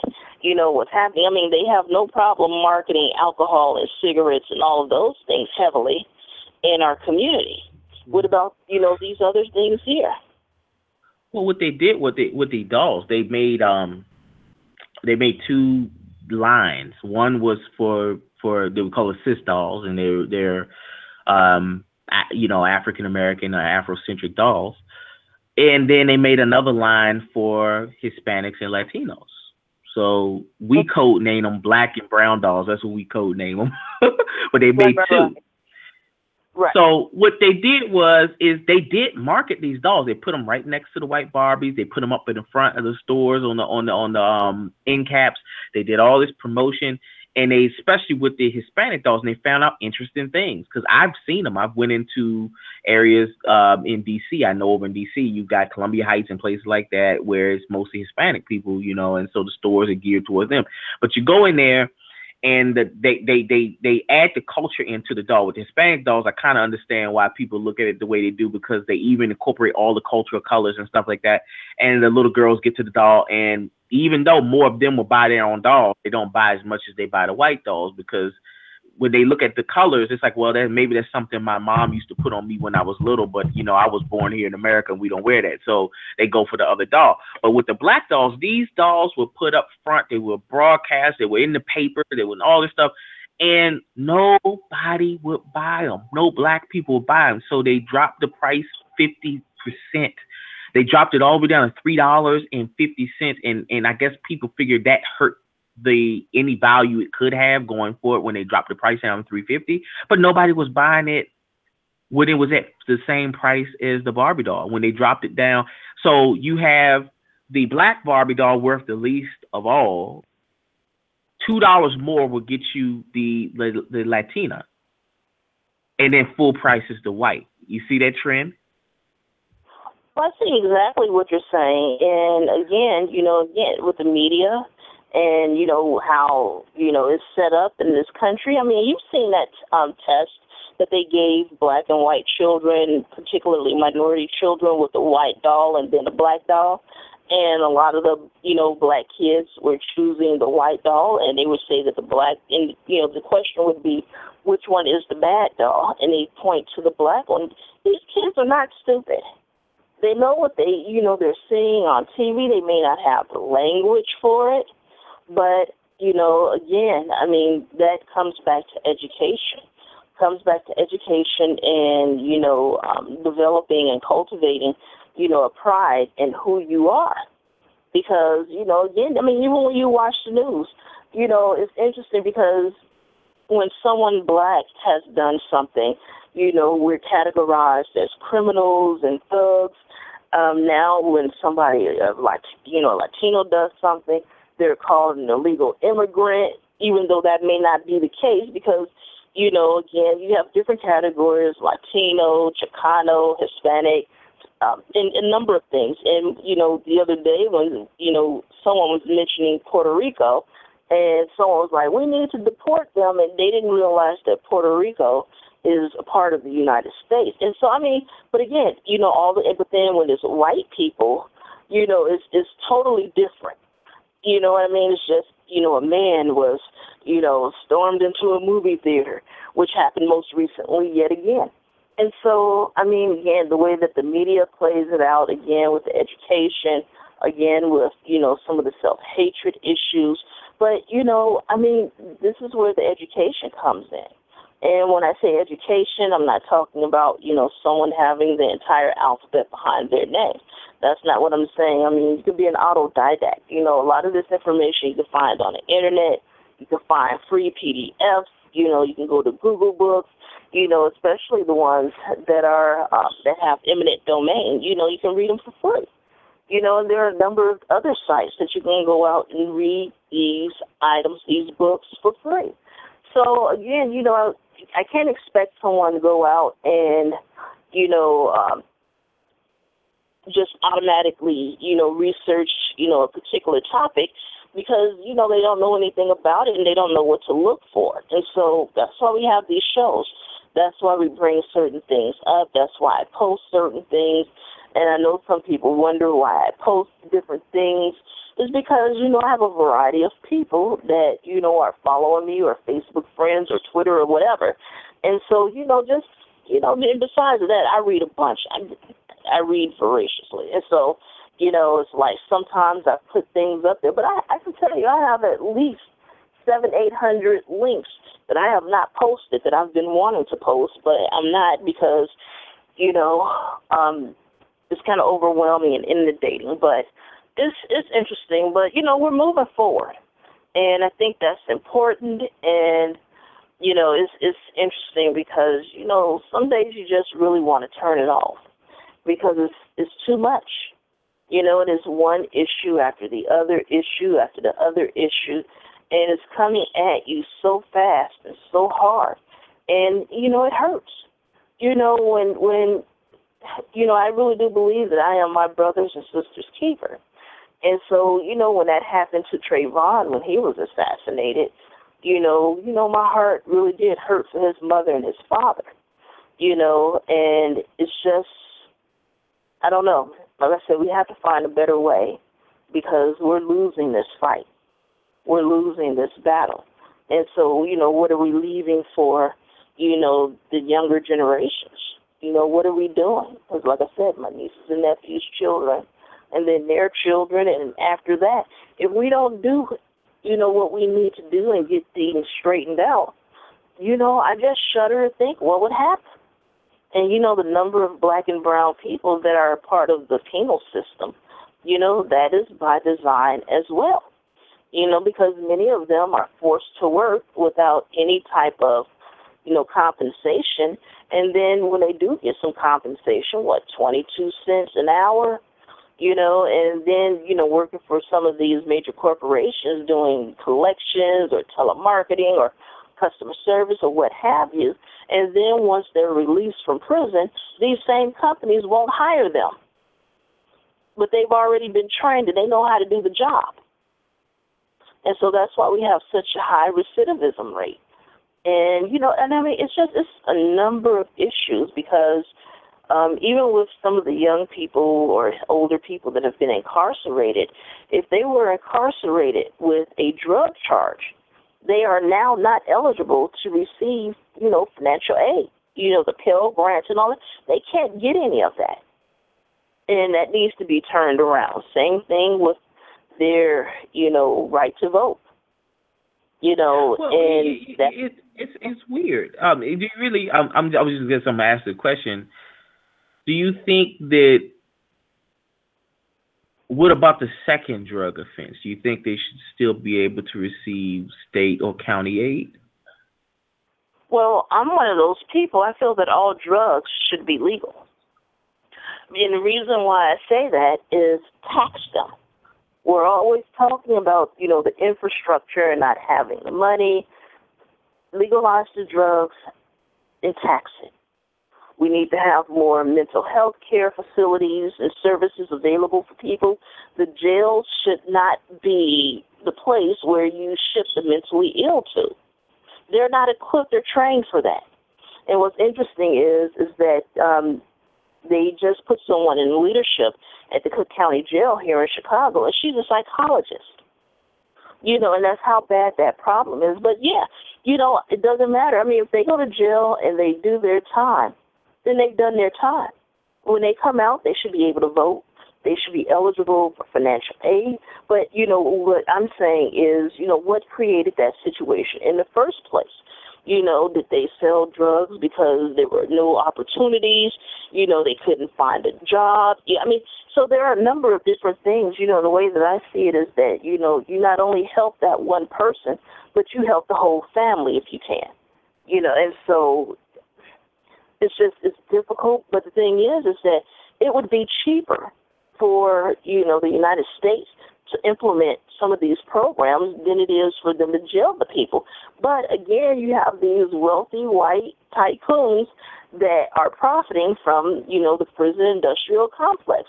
And that's how it was set up to be. Just like, you know, when you were talking earlier about where you're located, basically, um, you know, with the redlining that, you know, has been an issue in this country, basically it forced black people to live in certain areas and basically, the majority of the landowners in those areas are rich white men. So they're still making money off of us. So, you know, whether we have a warrant or a fine or a fee, if you don't pay it by a certain time, it doubles. All of that, that is all you know, designed, well, not all of it, but for the most part, designed, you know, to um, basically keep poor people poor. And the reason why I'm stating it that way is because, you know, poor whites experience, you know, a lot of the same things. Even though they have the privilege of having white skin, but they're still poor. You know, they're being shot. You know, and they're having to pay these fines and the fees as well, which is why I say we need to go back and pick up the Poor People's Campaign because that was for everybody. You know, poor whites, you know, middle class whites, whomever, you know, black, white, red, yellow, whatever. And we need to go and pick that up because, you know, wealth inequality, economic inequality, you know, this capitalism, it has to be addressed. Yeah, so um, I agree with that. Um, the only thing that sometimes miss me, gets me off on the wrong way is um, when you have a when when you have a system that's so regulated and they say, okay, we have so um, in certain areas they'll say, okay, we have a high rate of this, high rate of that. We got to put some regulation in place to kind of keep it at a certain level, or else we will economically collapse. We won't be able to even have a government here. We'll have to redistrict all together and push some poor people out, bring some rich people in, and that's going to change the map altogether. So when I look at, I, I will just use a personal experience. I, certain certain I, I know of someone. I don't really know them. They're not close to me, but if they had the third child, okay, people have children. That's what you're supposed to do. You're supposed to be fruitful and have children. You have the third child. You're not married. Okay, marriage isn't for everyone. Um, but you are not financially stable and you realize that and you are receiving state aid at that point and people are helping you with the county government at least to find work and to get resources and whatever. But at a certain point they're letting you know that this particular stipend or this particular stimulus is going to run out. So we need to get you to the next step so that you're self-supported before that happens. They've given you all the aid in the world to get you to a certain point because that money's going to run out. Without federal government coming in and giving federal money to extend those programs it's going to run out okay? And then this person says okay now they're on the welfare. They have the public housing and they decide that that now they're going to br- enter into another relationship. Just got out of one, they had another baby. Now they're going to enter a relationship. And this person is going to come live with them. Okay. And this person just got out of jail and they don't have work, they don't have this, they don't have that, but they're going to come live with them and they're going to be another occupant of this public housing. And they decide they're not going to report it. This is just somebody, a boyfriend or whatever. They're just going to come live with them. And they have the fourth child okay, now you have four mouths to feed and you have another person staying that you're going to have to put on that lease. And so rather than put him on a lease, you say, you know what? It's easier if he just puts down that he lives at his mom's home and that way he can draw benefits and he can stay with me and we'll have double benefits. Right? What do you think about that? Well, I mean, basically, um, in regards to, you know, the current welfare system, again, the reason why, you know, they have, a, you know, time limits, again, that goes back to Bill Clinton and, you know, the policies that he implemented. Um, in regarding, you know, again, people can have as many children as they see fit. However, we also have to take into consideration that you know, Planned Parenthood and, you know, information like that in places like that are not readily available in minority communities. And then also we have to take into into consideration the factor of religion. You know that you know, like you said earlier, be fruitful and multiply. You know, but the thing is is that, you know, you have the Republicans out here. They care about the baby when it's in your womb, but when you push it out, they don't care anymore and that's a problem. That's an issue. And it's, it's like a lot of this is being done by design. But however, I mean, if she decides, you know, if that person decides to take the risk and have someone live with them, and you know they're getting the benefits, but it's only going to be two, three years, and then they're going to be pushed off the rolls. Well, basically, I mean, my question is, is that why is there a two-year limit on it?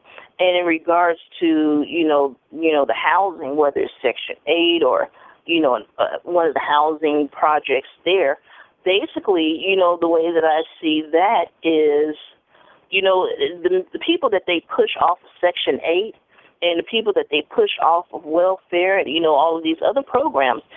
See, the state receives the same amount of money from the federal government they receive, you know, a certain amount and they get increases over the years. But the more people that they push off of the system, it basically that money they're still receiving that same amount of money, but now they can take those funds that they're not spending on these individuals over here, and you know they can spend that money on their pet projects. You know, but again, you know, it's a lot of respectability politics, you know, in that particular situation. I mean, it's like this. You know, we're talking about we're trying to be liberated and be free. And, you know, if Doris has, you know, 14 kids over there, if Doris isn't free, the rest of us aren't free either. You know, and so, Well, see, I mean, right, right. You're right. You're right. But but see, well, I'm not gonna argue with that, but because I feel bad for Doris, but and I feel like a bad guy for being for thinking some of the things that I think because I'm like, man, you know, if I was in that position, I wouldn't want people to be it to me. But and I'm not trying to speak solely from where I'm at here, but mhm. the abilities that we have here, at least in most of our cities in this county, is we have more choice than some of the other areas. And the reason why is because we keep the average income level up over a certain level. Now, when when Doris or or or Charlene or so and so decides to have that fifth baby and they want an extension on that stuff, the state does request the funds, but the county gets to regulate and disseminate those funds here. So they get to also request and say, look, we need this, we that. But if our average income is up past a certain amount, then it's not seen as we need as much of an increase here. So we have other programs and we help to try to convert them over to these other programs that get you working because we have employment programs. We have these things. We want you working. So that way we all in this area have choice because our school systems, our dream academies, all those things we have to give our kids these tools to get them to come back and work here, our middle state programs that we put in our high schools to give them associate's degree before they even graduate. That's what we want to keep. And we can't do that. We cannot do that if everybody is sucking off their aid because what happens is it's not the aid. I'm not mad at them taking a handout because you need it because that's what the tax money's for. But some people want to live on it. They've grown up and they see the landscape and they say there's nothing out there for black people. Why should i even? And they want to live on it. And i want choice i want the ability to be able to choose what i put in my school. To some degree at least i want to be able to if i'm going to be a revolutionary here i want to at least be able to know what it feels like to have some freedom and know what i'm fighting for Well, I mean, you know, as you stated before, you know, it's one of the wealthiest, you know, counties there. So that affords you, you know, some extra privileges that people in other counties, which may be the poorest county in the United States, you know, and you know, it goes back to a lot of the things that I rail against when I talk about the church. You know, many of these churches are in poor, you know, neighborhoods, economically and educationally disadvantaged neighborhoods, and they pay no taxes. And many of those churches, if you go and you look at their portfolios, they own all kind of real estate. You know, many of some of them are slumlords, if you will. I feel that they need to be taxed. Not only do they need to be taxed, they need to pay their utilities because um, here in Chicago, you know, the mayor was trying to get the churches to start paying their own water bill, and he got pushed back for that. So, you know, you know, my thing is is that you know I'm not for the abolishment of the church in and of itself, you know, but I, you know, um, just some of these things need to change because some of the things I'm seeing now is capitalism on steroids called the prosperity gospel. But I mean, going back to what you said, because I veered all the way off. Basically, I mean, the thing is, is that you know, let's just say, you know, Doris, you know, took up, you know, the opportunity. They trained Doris, you know, how to, let's say, drive a forklift. You know, and then they helped her find a job at, you know, some type of manufacturing plant, and so it's making, you know, however many dollars per hour for her, you know, for the forklift. Well, what does she do? Because there are times when the kids get sick and can't go to school, or if they are at school and they're calling you there, and you know what the money that she's making. Let's say she was making seven fifty an hour. Okay, she's making seven fifty an hour with the minimum wage in this country. There is nowhere in this country that you can afford a two bedroom apartment on seven fifty an hour. So you need to pay them a living wage. And you know, and it's a number of other things, but yes, we do need social safety nets. That's important. That's what you know. A lot of other countries have the social safety nets, and they don't have the same problems that we have. So that's where it goes back to where I say we need to deconstruct and look at the entire system because again, we were never meant to survive in this country. You know, and so we just have to take a look at all of these different things because we can't be, you know, have that type of elitist attitude of, well, I got mine, now you have to get yours. And I'll tell anyone, you know, Doris and, you know, John that lives up the block, it's to my benefit to make sure that they eat. It's to my benefit to make sure that, you know, they have the things that they need because we live in the same community. I'd rather give it to them than have them come take it you know, and we need a lot of different programs out there. And, you know, unfortunately, like I said, you know, going back to Bill Clinton with his um, NAFTA, when he signed off on NAFTA, that's where a lot of the manufacturing jobs left the United States and went to South America and, you know, Mexico and a number of other places. He signed that contract with America. He reduced, you know, the welfare and all of that. And some of the policies that he implemented were cruel and it's having you know the long term effects of that is you know is, is manifesting itself in communities of color, namely black communities. So I believe that we should have a social safety net. Like I said, I believe that I am my brother's and my sister's keeper. And you know, again, there are ways to have that social safety net and still be able to have high quality schools, have, you know, your roads not have a bunch of potholes in it. There are ways that that can be done. But the thing is, is that it will take, you know, some of the pie away from the rich white people who are benefiting from it. So to them, it's easier to let Doris have four or five children, especially if they know at least three of those children are going to probably end up, you know, in in the penal institution. So they're still making money off of those children regardless you know, and the mm. state makes money from that as well. So, I mean, you know, the whole system is corrupt, and that's why I say we need to deconstruct it. Now, what what do you think about um, guys like Jesse Russell and and and and and, and I bring this up on every broadcast all the time because I wonder what people think. What do people think about guys like Jesse Russell and Roy Clay Jr. and all these guys who they worked really hard and they made a fortune in advancing a lot of the tech. You know, Jesse Russell, you're familiar with him. I think he's I, I think he's from out here, if I'm not mistaken. But he was the guy that created one of the first cellular digital cellular base stations. So basically, at the time when you had cell phones in cars, you didn't have the ability to walk around with them yet because you relied on a particular type of radio uh, technology, mostly analog. And mm-hmm. you didn't have the ability to power a small device. You had to have a big device that took a lot of power and you had to use the antenna that was in your car. He was the guy that said, okay, I can work around that problem. I can put antennas on other towers, radio towers, and have it patch into the phone lines. And so that way you can make a smaller phone and you can walk around and have it on your hip. He was the guy that holds the patent on that. And he's black. Right. And Roy Clay was the guy that built HP's um, computer uh, department. And they weren't they were doing small electronics at that time, uh, appliances and stuff, and he built the whole division.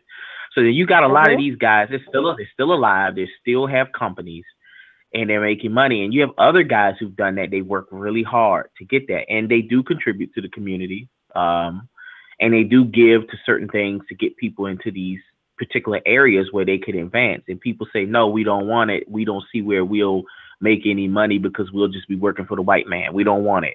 And they denounce these guys, but they're gonna have a movie called um, Straight Outta Compton come out.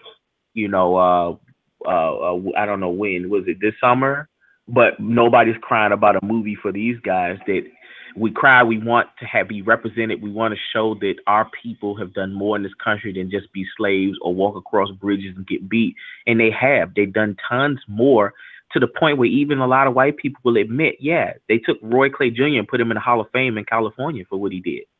But our people you know what do you say about those guys who worked hard? Right, but no, I mean, we all work hard. And the thing is, is that they had, you know, an expertise. I mean, if you if you look into history, you know, even with some of the chips in the cell phone and some of the chips in the computer and a lot of the technology, your icebox, you know, those were invented by black people. But because we are in such dire straits, they they wrote off their patents. They they sold them because you know they still had to eat. And unfortunately, you have companies like GE, IBM, HP, you know, making billions and billions of dollars off of that. But again, you know, you're talking about these people who are not widely known in the com- in the community. You know, they people have not been educated. I mean, even with Network Solutions, Network Solutions was started by you know um, three black men and a white man and then they sold it and you know for several hundred millions of dollars. And then the company that bought it sold it for two billion dollars you know a few years later. You know and i mean just think about this excuse me, all the revenue that can be generated from, you know, those particular businesses.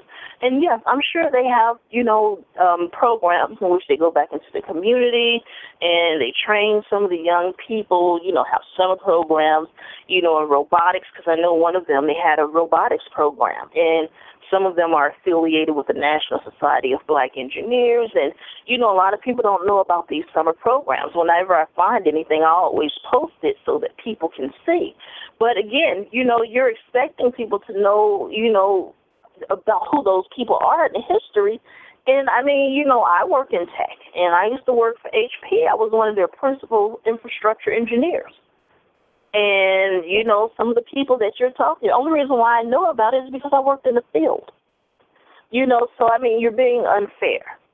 You know, when you say, you know, they're not, you know, making a movie for these people. But in regards to, you know, the NWA movie that's coming out this summer, so I mean, you know, it's a lot of people that are going to go out and see that, and and that's fine. You know, that's their money to spend and you know they made a movie about you know um um ah Steve Jobs, and you know they also did a movie about Bill Gates and all. But see, these are the faces that we see. And again, it goes back to the media and mass communication and what's put out there, what's available. We got to also remember that these are not things that are being, you know, taught in school.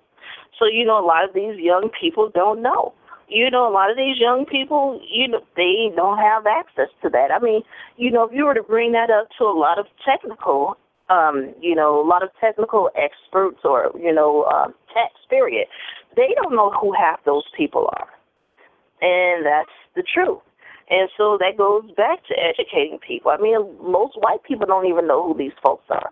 Most white people don't realize that the stoplights were invented by Gary Mor- Mor- ah, Morgan, Garrett Morgan and you know he invented the um, gas mask too. But again, he had to sell off his patents to feed himself. So when you have a system that has you, you know, continuously disadvantaged, you know, you do what you have to do to feed yourself and your family.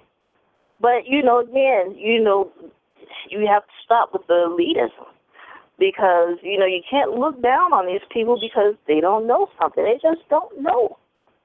They don't know, and they don't have the same opportunities. They don't because with you know privilege, in particular white privilege, you know they have a lot of advantages. You know, with that, you know there are a lot of white guys that only have a high school diploma that have you know four or five felonies, and you know they make them operations manager over an entire warehouse. Whereas you can have a black guy that has a master's degree and never been to jail, and you know they want to they, they don't even want to hire him. If they do hire him they want to put him on the line. So i mean you know we just have to start looking at these things a lot differently. Yeah i mean i agree. I mean I don't mean to come off as elitist. I just it, it gets me worked up because I don't like the story being told a certain way. For me, the crown jewels of our heritage is not just in the elders, but it's it's it's everything that was done all the way up to this point. It's not just the misfortunes; it's the achievements and I want to protect the achievements because we build off those every day. We still got black people doing great things right now in 2015, 2016, we're about to go into. And I don't want people to forget those things because revolution is great, but part of that is evolution. We got people evolving every day. I, I sometimes I feel like we get to point. I think it's because of all the frustration and all the things we're going through where we'll pull away from that and we'll say, you know what, what good is that? And I'll say, hold on, don't do that. Don't throw away who you are because you're not just some guy that's on the block waiting to get arrested in a system that's unfair. You're more than that. It's unfortunate what we're going through, but don't throw away who you are and what you're meant to do. And I agree, you know, because there are times when we will throw people away, and you know that's why, you know, especially with some of these young folks, you know, we have to show them some love, and you know, let them know that you know they aren't throwaway kids that there are people out there that care about them and you know many of us want to implement you know some of these programs that you know we we have in our head that we want to develop but again when you go and you start applying for you know the different grants you know the majority of the times you know the lion's share of the money goes you know, and some of the money is specifically for them to go into black and brown communities. And guess what? For the most part, it doesn't happen. And with some of these smaller, you know, nonprofit organizations that claim that, you know, they're going to go into the black and brown communities and do A, B, C, D, and E, you have people out there that use these nonprofits as their own piggy bank. Because someone just got in trouble um, not too long ago in D.C. Um, she was one of those reality show people, and she had a nonprofit and she won grant money for a tutoring program. I guess it was supposed to be in five different counties. Well, she didn't tutor nothing. That went into the bank and her personal account, and now she's, you know, she's been indicted. And you know, you hear those stories all over the country. And I mean, even with, you know, here in Chicago, you know, there are some organizations that have gotten monies for HIV and AIDS outreach and education, specifically for black and brown communities. I have yet to see them. I, I don't see anything. So where is the money? Follow the money. I feel that all 501c3s, all nonprofits should be taxed at the commercial rate, whether it's secular or religious, does not matter. The, all the nonprofits need to be taxed at a commercial rate, and they also should be audited, line item audits, and be held accountable. So let's just say here in Chicago, you know, we have different districts. So let's say District 37, right? And, you know, you have, you know, 50, you know, churches or nonprofits registered in that particular district. Well, out of those 50 nonprofits, if you have 20 of them saying that they're doing HIV AIDS, you know, outreach, then basically you need to make them work together and account for all the money and what they're doing in the communities. So I mean, again, um, you know, you have like some of these churches. You know, President Obama was supposed to get rid of the faith-based initiatives, but you know, the pastor set them down and said, "Oh no." And so, you know, basically, you know, they're. I mean, th- this country is not broke. It has plenty of money, and it spends its money on what it wants to spend it on. You know, and it doesn't make sense that, you know, like in Chicago, you have some of these high schools who, you know, there, you know, there's no water in the pool. They've turned the pool into a storage space. You go into the basement of some of those schools, and they have brand new computers sitting in boxes from five years ago that were never installed. So now, five years later, you know, they're not new anymore. They're new because they're still in a box unopened. But, you know, with the technology, it's a dinosaur now. So I mean, who do you hold accountable for that? So I mean, it's a number a number of different issues that um, you know that needs to be talked about, and people need to be held to account. Oh yeah, I mean, it's big procurement issues when you have an organization do that, and they and a lot of organizations do that. They have sometimes they'll have trailers outside and they'll have computers that they never um, had set up at all on any network on you know in the school on campus or in the in the office areas of whatever business or educational institution. And you say well why did you get it if you weren't going to use it? And those big companies i mean they push you to get this product. They want you to take the service that goes along with it. And i mean maybe you decide that you don't want to go with that new network solution. You want to go stick with this one. You know, you want to, you know what? Well, what happens with the deal you got on these computers? You went somewhere and got all these computers for a deal. You know, do you keep them on the books and keep the profit there, or do you sell them and, and do whatever? I, and they just hold on to stuff and it goes to waste. Um, and I agree. I see. I've seen lots of people go to waste. Oh yeah, no, but that's why I say follow the money because you know apparently somebody created a bid and you know the the school district went with that particular bid, and so there was a contract. You know, is that the superintendent's brother-in-law? I mean, and so I mean, you have to look at all of that. You have to follow the money.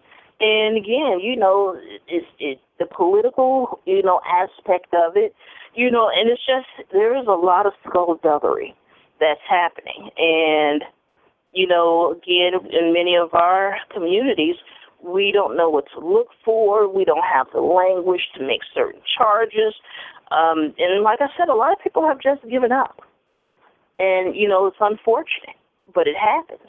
But, you know, again, I feel that for those of us that have the knowledge and the information, I feel that it's imperative, you know, and incumbent upon us to share it and to encourage people and to tell them things that they, you know, otherwise would have no knowledge of.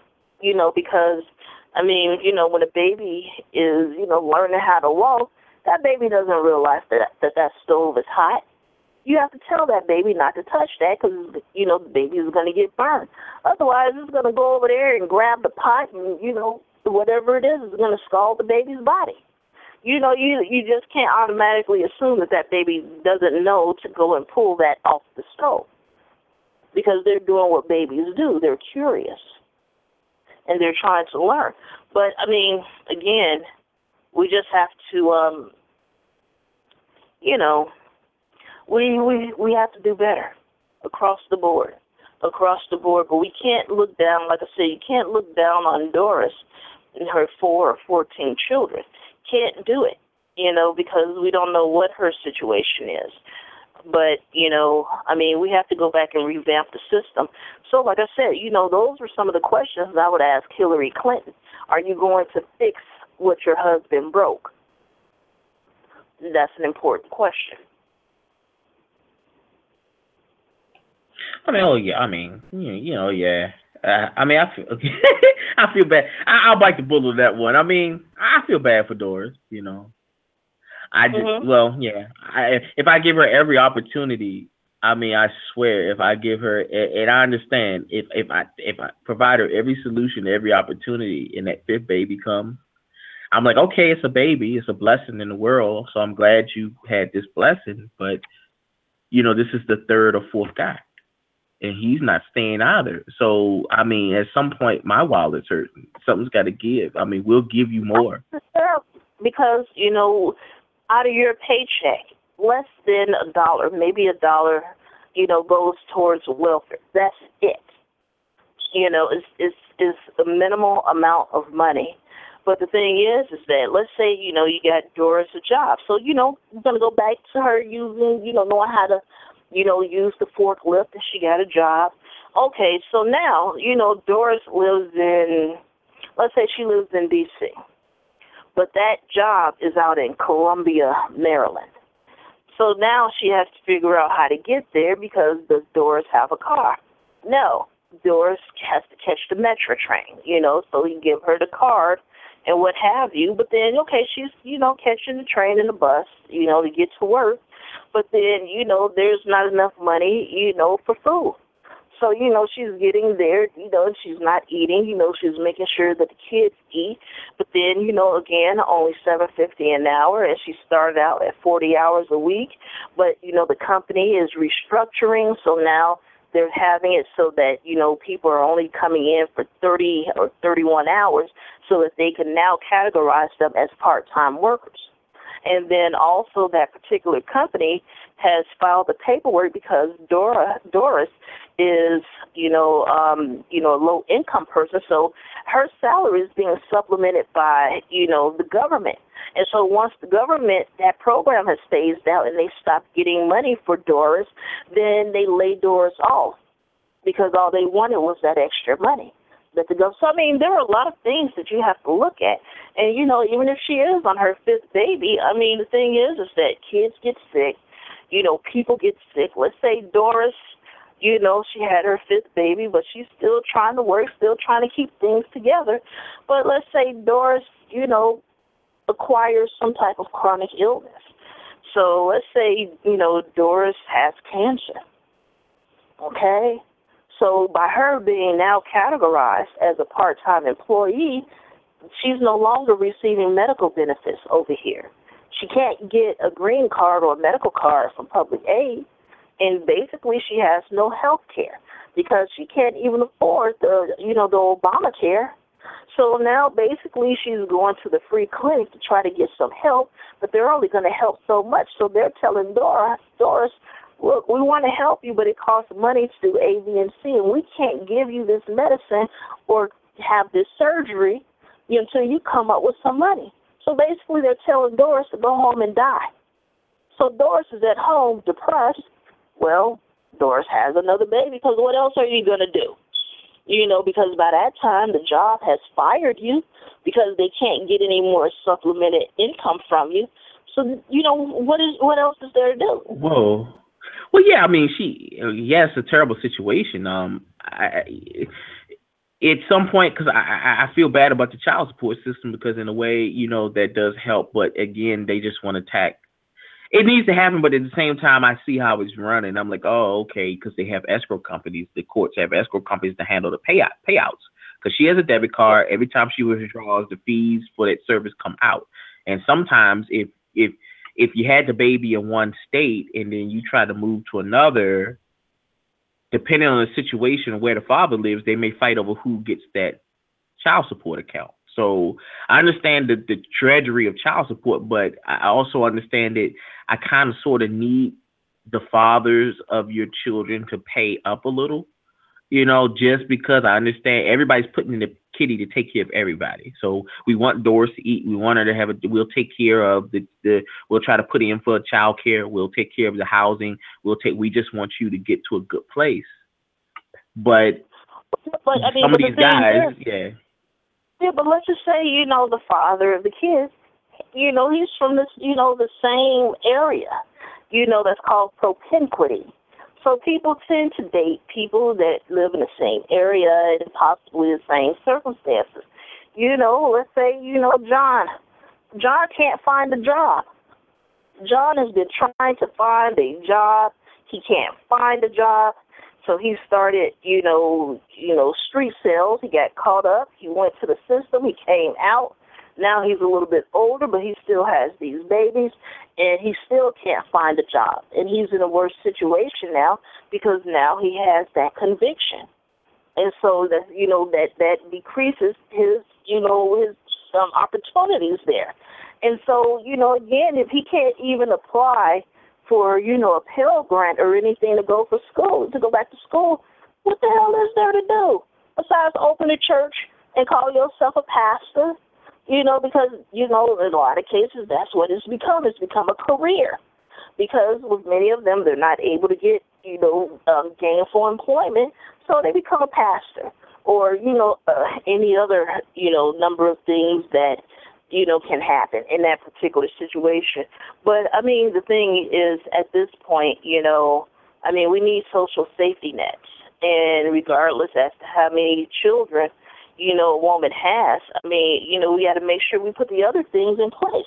You know, maybe she wants to work, you know, full time, and she wants to, you know, be gainfully employed, you know, but let's say she wants to be a librarian you know, I feel that you know, I feel that public education in this country should be free too.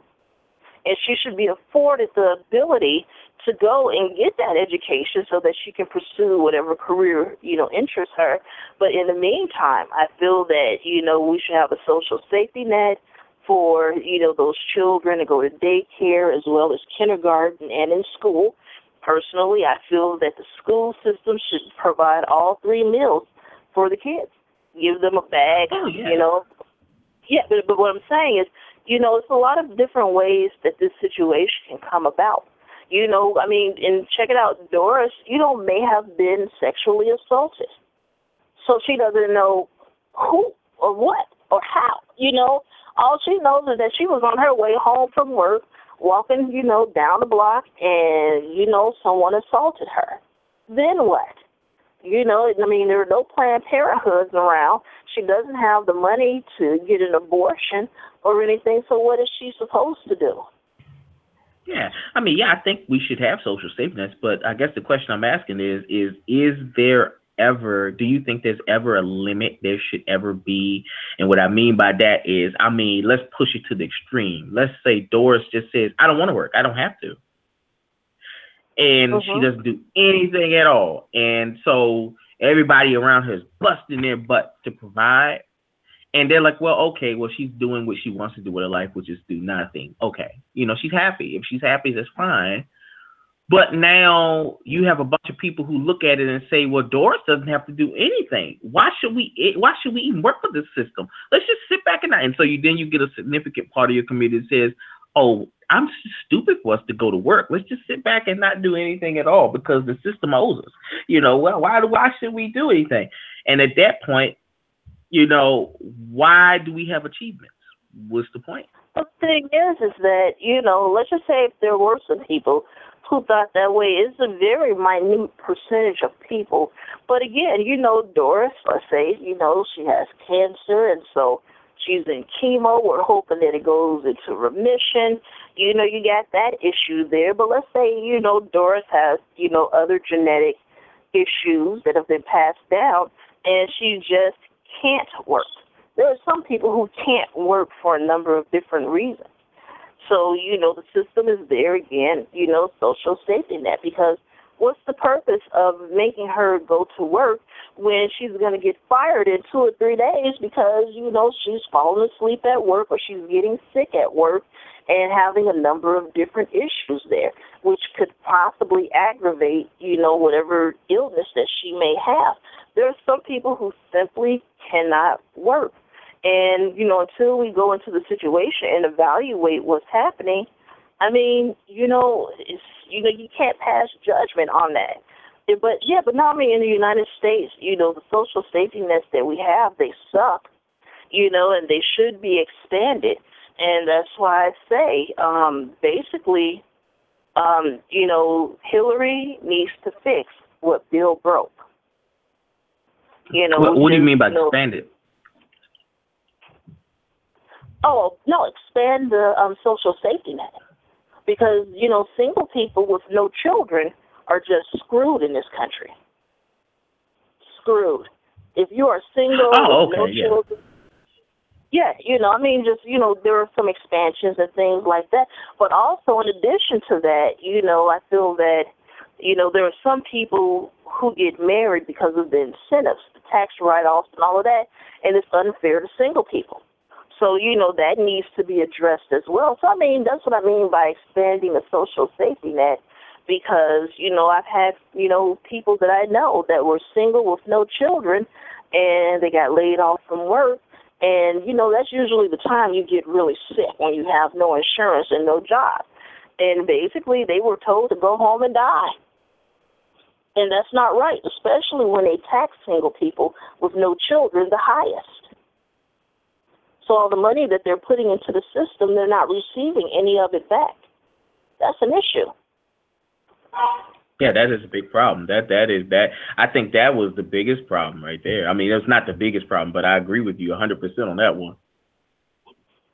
Oh yeah, but no, I mean, but no, we need to expand it. Like I said, I feel that education in this country should be free. I feel that you know access to places like you know Planned Parenthood, you know having the insurance. I mean, we just saw this with the Affordable Care Act, how some companies didn't want to provide um, birth control for their employees because it's against their religion.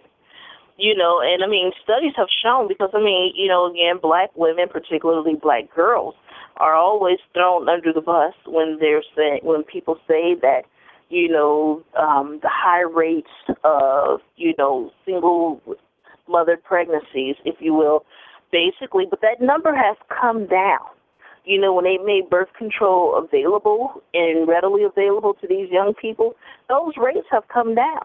And unfortunately, you know, the way that I see some of this is that some of these young women, you know, and sometimes the young man, you know, but mainly the young women, when they get pregnant, I feel that in many cases the parents are making them have those children as a as a um, punishment, as a punishment for having sex. And you know, a lot of that happens in this country. That goes along with the patriarchy and along the lines of some of what we've been talking about. You know, I mean, they're being punished for having sex, and that's basically what it boils down to. Yeah, I think I feel that way. Um, even in um where I was growing up, but before I moved here, I, I grew up in an agricultural town. So a lot of years passed. I went to a lot of places all over this country, but I came back here. But I originally grew up in an agricultural town, and and they if you originally, if you, everything was behind the times, but if you were a single mother, if you had a child, don't expect any help. I mean, the family, the immediate family would help you because obviously you're their child and they want you to be okay. But you would just go away for the summer and then come back and you would just have that baby. That's that's all anybody else would know is you went away and you came back and you had the baby. And right. it, it, because of society, it was so hard for you. People looked at you and they were like, "Oh, so you know." And I know now we have these what's called um, quote unquote illegal interview questions. Not technically illegal, but back then it was like, no, you know, oh, you married, and you said no. It was like you're a young woman not married. People are not going to hire you because you know this and other. But one thing, I'm not saying it should be that way. One, but one good thing that even came out of that, even though that I think that was terrible to treat people that way, is that a lot of girls back then, before the '90s kicked off, and they started this movement about you know, you don't need the man, you can do it yourself. And they had these commercials. Before that even kicked off, before 91, when child support became a national thing, before all of that, if you didn't check the character of the person that you were with, you knew you could end up in a bad, be in a bad situation, and you just didn't want that. So you took more stake to some degree. Not saying it didn't happen. Of course, it happened back in the 70s, 60s. So you always had single mm-hmm. mothers, but it just seemed like people took more stake in not wanting to get into a serious family building situation until they could actually get old enough to sign a paper and actually work. So now, if they're gonna pick a guy, it's like, yeah, he's got to at least have a job and be able to help you, you know. But now it seems like there's nothing. Well, I mean, but the problem with you know pretty much this whole conversation is you're blaming the woman for everything. You're blaming the woman for everything. She didn't make that baby by herself. She did. And regardless if the guy was a stand up guy or, you know, he was just, you know, one of those guys that kind of got around it doesn't i mean at that point it really doesn't matter because i mean there are some guys that are upstanding or people you know again that plays into that respectability politics. You know the guy may be a professional let's just say it's the pastor that impregnated her. You know um you know in many cases some of them still ignore the child and won't pay you know child support or what have you you know but see they hold the woman more accountable than the man and you know, with the whole argument with all of this, it's like you know they've been badgering and beating on the woman, and you know, again, you know, black women, you know, we're vulnerable. We don't have anybody standing up for us. We don't have anybody protecting us, and just even with this line of conversation tonight, you know, beating up on the black woman. Oh, uh, I didn't. Well, I didn't know it was coming off that way. But it's you're not the first person to tell me that. Um, because it's becoming a pattern, and I'm like, I didn't know that it sounded like that, but I guess it is sounds like that. I I guess my fear is is that because I really do mean the man too. I just I guess I don't throw that in there, or because I think that the man should have to pay. I really do. I mean, I think you should have to pay. That's your child. I think you should have to pay. And if you made the child and you're not there, you know, it, it, it's your responsibility. You should have to pay. I just really strongly feel that he should have to pay. And again, again, you know, if it's you know, it's like this. We already know that the playing field is not fair. And so, you know, like I said earlier, you know, it can be a white guy with a GED or a high school diploma, you know, four felonies and, you know, currently on probation or what have you. They'll hire him and they'll make him the operations manager, you know, six figures a year, you know, bonus, blah, blah, blah. But, you know, a black man that went to college, went, to, you know, got his advanced education, got a master's degree, never been incarcerated or even, you know, never even got a speeding ticket. And they won't hire him. The system is not built for us to necessarily prosper. And the few people that have prospered, you know, like, you know, the people you were talking about earlier, you know, that's the exception. It's not the rule. When that when that becomes the rule, then things will change. But the way that the system is set up now, no, uh-uh. Uh, you know, you know, they don't want us to have those type of opportunities. But in addition to that, like I said, you know, there have been you know, places, like I said, Tulsa, Rosewood, Wilmington, a number of other places in which we prospered. And then you had, you know, white mobs come out, poor white mobs, because they were jealous of the prosperity and the wealth that had been acquired, as well as the power structure that was acquired by, you know, black people. And they started killing them and chasing them out of town. What they would do is get the land deeds, and they would steal the land and destroy the deeds so that, you know, they can never come back and, you know, lay claim to that property. And I mean, even when, um, Chris Everett was on my show a couple of years ago, and he made a movie called Wilmington on Fire. He said even now, when you know they go through certain county records, if they see that a you know a deed was issued to a black person and a white person is now on the land, you know some kind of way those usually disappear even now. So I mean, you know, it's a lot more to this, you know, to to this particular equation, but you know, we have to be careful because you know, you know, I posted an article yesterday, and you know, it's basically talking about, you know, people seeing, you know, black women as mammies, and you know, you know all the stereotypes, mammy, Jezebel, sapphire, so on and so forth. Um, we have to get out of that, you know, beating up on a black woman. We get it all day, every day. We get it from white women. We get it from white men. And we get it hardest from black men you know, and so this is why you have a number of us, you know, stepping back, and this is why, you know, a lot of the black men are getting some pushback on them trying to co-opt, you know, this particular movement because it's just at the point whereas, you know, it's, it's you're damned if you do and you're damned if you don't, you know, and we have no wealth for the most part and, you know, what's interesting is that, you know, this is not anything new. But, you know, we we just have to do better. We have to do better because you can't walk around just beating up on a black woman. Like I said, she didn't make those babies by herself. You know, when she was in school, you know, and, and this is, you know, honest to goodness truth, and you know this. And you know, many of us live in predominantly black areas, you know, in towns, and the educational system usually sucks. You get the worst teachers. You know, in some cases, there aren't enough books for everybody in the class, so you share the books. Sometimes the books are 20 years old, and they don't send the kids home with homework because there's not enough books for them to take home. But yet, you know, the superintendent is, you know, riding around in a Maybach. So, I mean, you know, again, we're going to have to get you know, really deep into the situation, into the problem, and deconstruct it, tear it down, and rebuild it. And at this point, that's never going to happen in America. Yeah, I mean, I I, I value um I value the black woman. Um, you know, when I was a kid,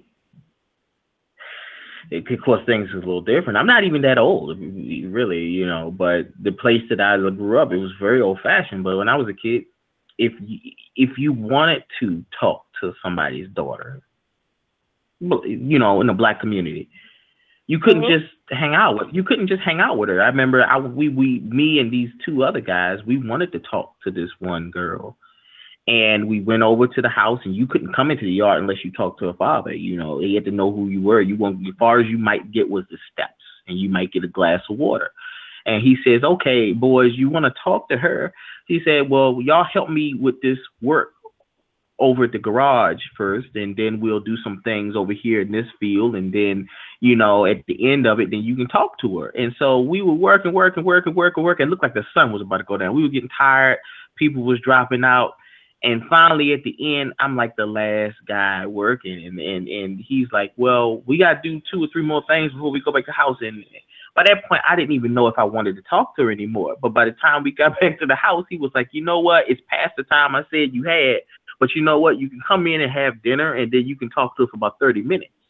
And that was the Right. decide. I'm not saying it's realistic, but it was like, how much do you want to talk to her? And you know, it was like at that point, I'm thinking to myself, if I got to do this every day just to talk to her for 20, 30 minutes, I must really like her. I might only talk for 15 minutes. And she said, Dad, you, you can I go out there and take him something to drink? No, he'd be all right. Dad, can I go? well, I mean, you know, things were a little bit different then than they are now, you know, but I mean, hey, you know, it's like, you know, we have to be careful because sometimes we eh, we romanticize the past, you know. But I understand that that was, you know, but you know what? She was her dad was making sure that, you know, she, that the guys that were interested in her that they would be, you know, hard workers or basically his standards, you know, up to the standards that he set, you know. But I mean, it doesn't mean that, you know, whoever she ended up dating or marrying, it doesn't mean that they kept those same standards. You know, they probably did it long enough to be able to get to her and ask for her hand in marriage. Who knows? You know, you never know. They may have married into the family and the dad took them on and you know, and you know, he worked for the who knows? You know, but yeah, no, times are much different now than they were back in the day. But I mean again, that goes back to what you were saying about evolution. You know, we're evolving and, you know, things have changed. And, you know, it's just a matter of perception if it's better or worse. Now, you and I probably think that things are worse, but there are some people out there that think things are better. So, again, it's a matter of perception. And then also having knowledge of what really has transpired in this country, you know, over the past 10, 20, 30 years, really. Oh yeah, I mean, I still have that that same mentality, even with the the the young girls. I don't have any children, but the young girls that live in this area, I don't know them fully, but I know some of their parents. And if I don't like the young man that that's trying to talk to her, I do little. I know it's cheap, but I do little things and run him away. Joe, why you run him away? Da, da, da. I said, because he was no good. I because he wasn't no good. Oh, that's funny. But that goes back to, you know, again, about, you know, the the village raising a child. You know what I mean? And, you know, you know what you're saying out there. And, you know, it's the funniest thing ever. But I mean, you know, I'm pretty sure that, you know, depending on the situation, they probably appreciate that, especially if they found out, you know, that he's you know, he has you know, how can I put it, you know, less than honorable intentions you know. So I mean, it just kind of, I don't know, dude. It's just, it's a trip. Uh, yeah. Um. It is. It is. I mean, I think. Um. Didn't some of the women do that too? You know, they they used to run. I know they used to do that. Oh yeah, no, you know, chase people away in a heartbeat. You know, so uh, yeah, it happens. It definitely happens. Um, but yeah, I mean, it's all good. But look, my dear, I'm getting ready to shut it down because I need to get some dinner in me so that I won't get sick. But you know, it was a pleasure talking to you. You know, we do a show every Sunday, and so we tried to do it yesterday, and we experienced some technical difficulties. So that's why we, you know, ran it again today. But you know, next Sunday I haven't decided what the title is going to be, but it's probably the inmates are running the asylum. So, you know, we're going to talk about a number of things, you know, that are happening, you know, around the country. Whereas it's like, you know, and one example of the inmates are running the asylum is when we were talking earlier, you know, how you have police investigating themselves. Of course, they're going to find no fault. So, I mean, you know, these are just different things that we definitely have to address and things that we've allowed to run amok and that need to be addressed. Oh yeah, that'd be a good topic. Oh yeah, definitely, definitely. Well, you enjoy the rest of your week. Today is Monday, so tomorrow is two dollar chicken. So, at Popeyes. So, you know, you have a great rest of the week, and it was good to talk to you. Good to talk to you. You know, and um, well, we'll do this again. You know, um, I'm on Facebook. So just look for Kimberlyville on Facebook, and I think it's facebook.com slash blackfreethinkers.kim. That's that's my um, Facebook account. Okay. Okay. All right, my dear. You have a good one now. You take care, and everybody. Thank you for listening to the show. Thank you for listening to the archives. We appreciate you guys. Next Sunday, the inmates are running the asylum. All right, take care, everybody. Good night.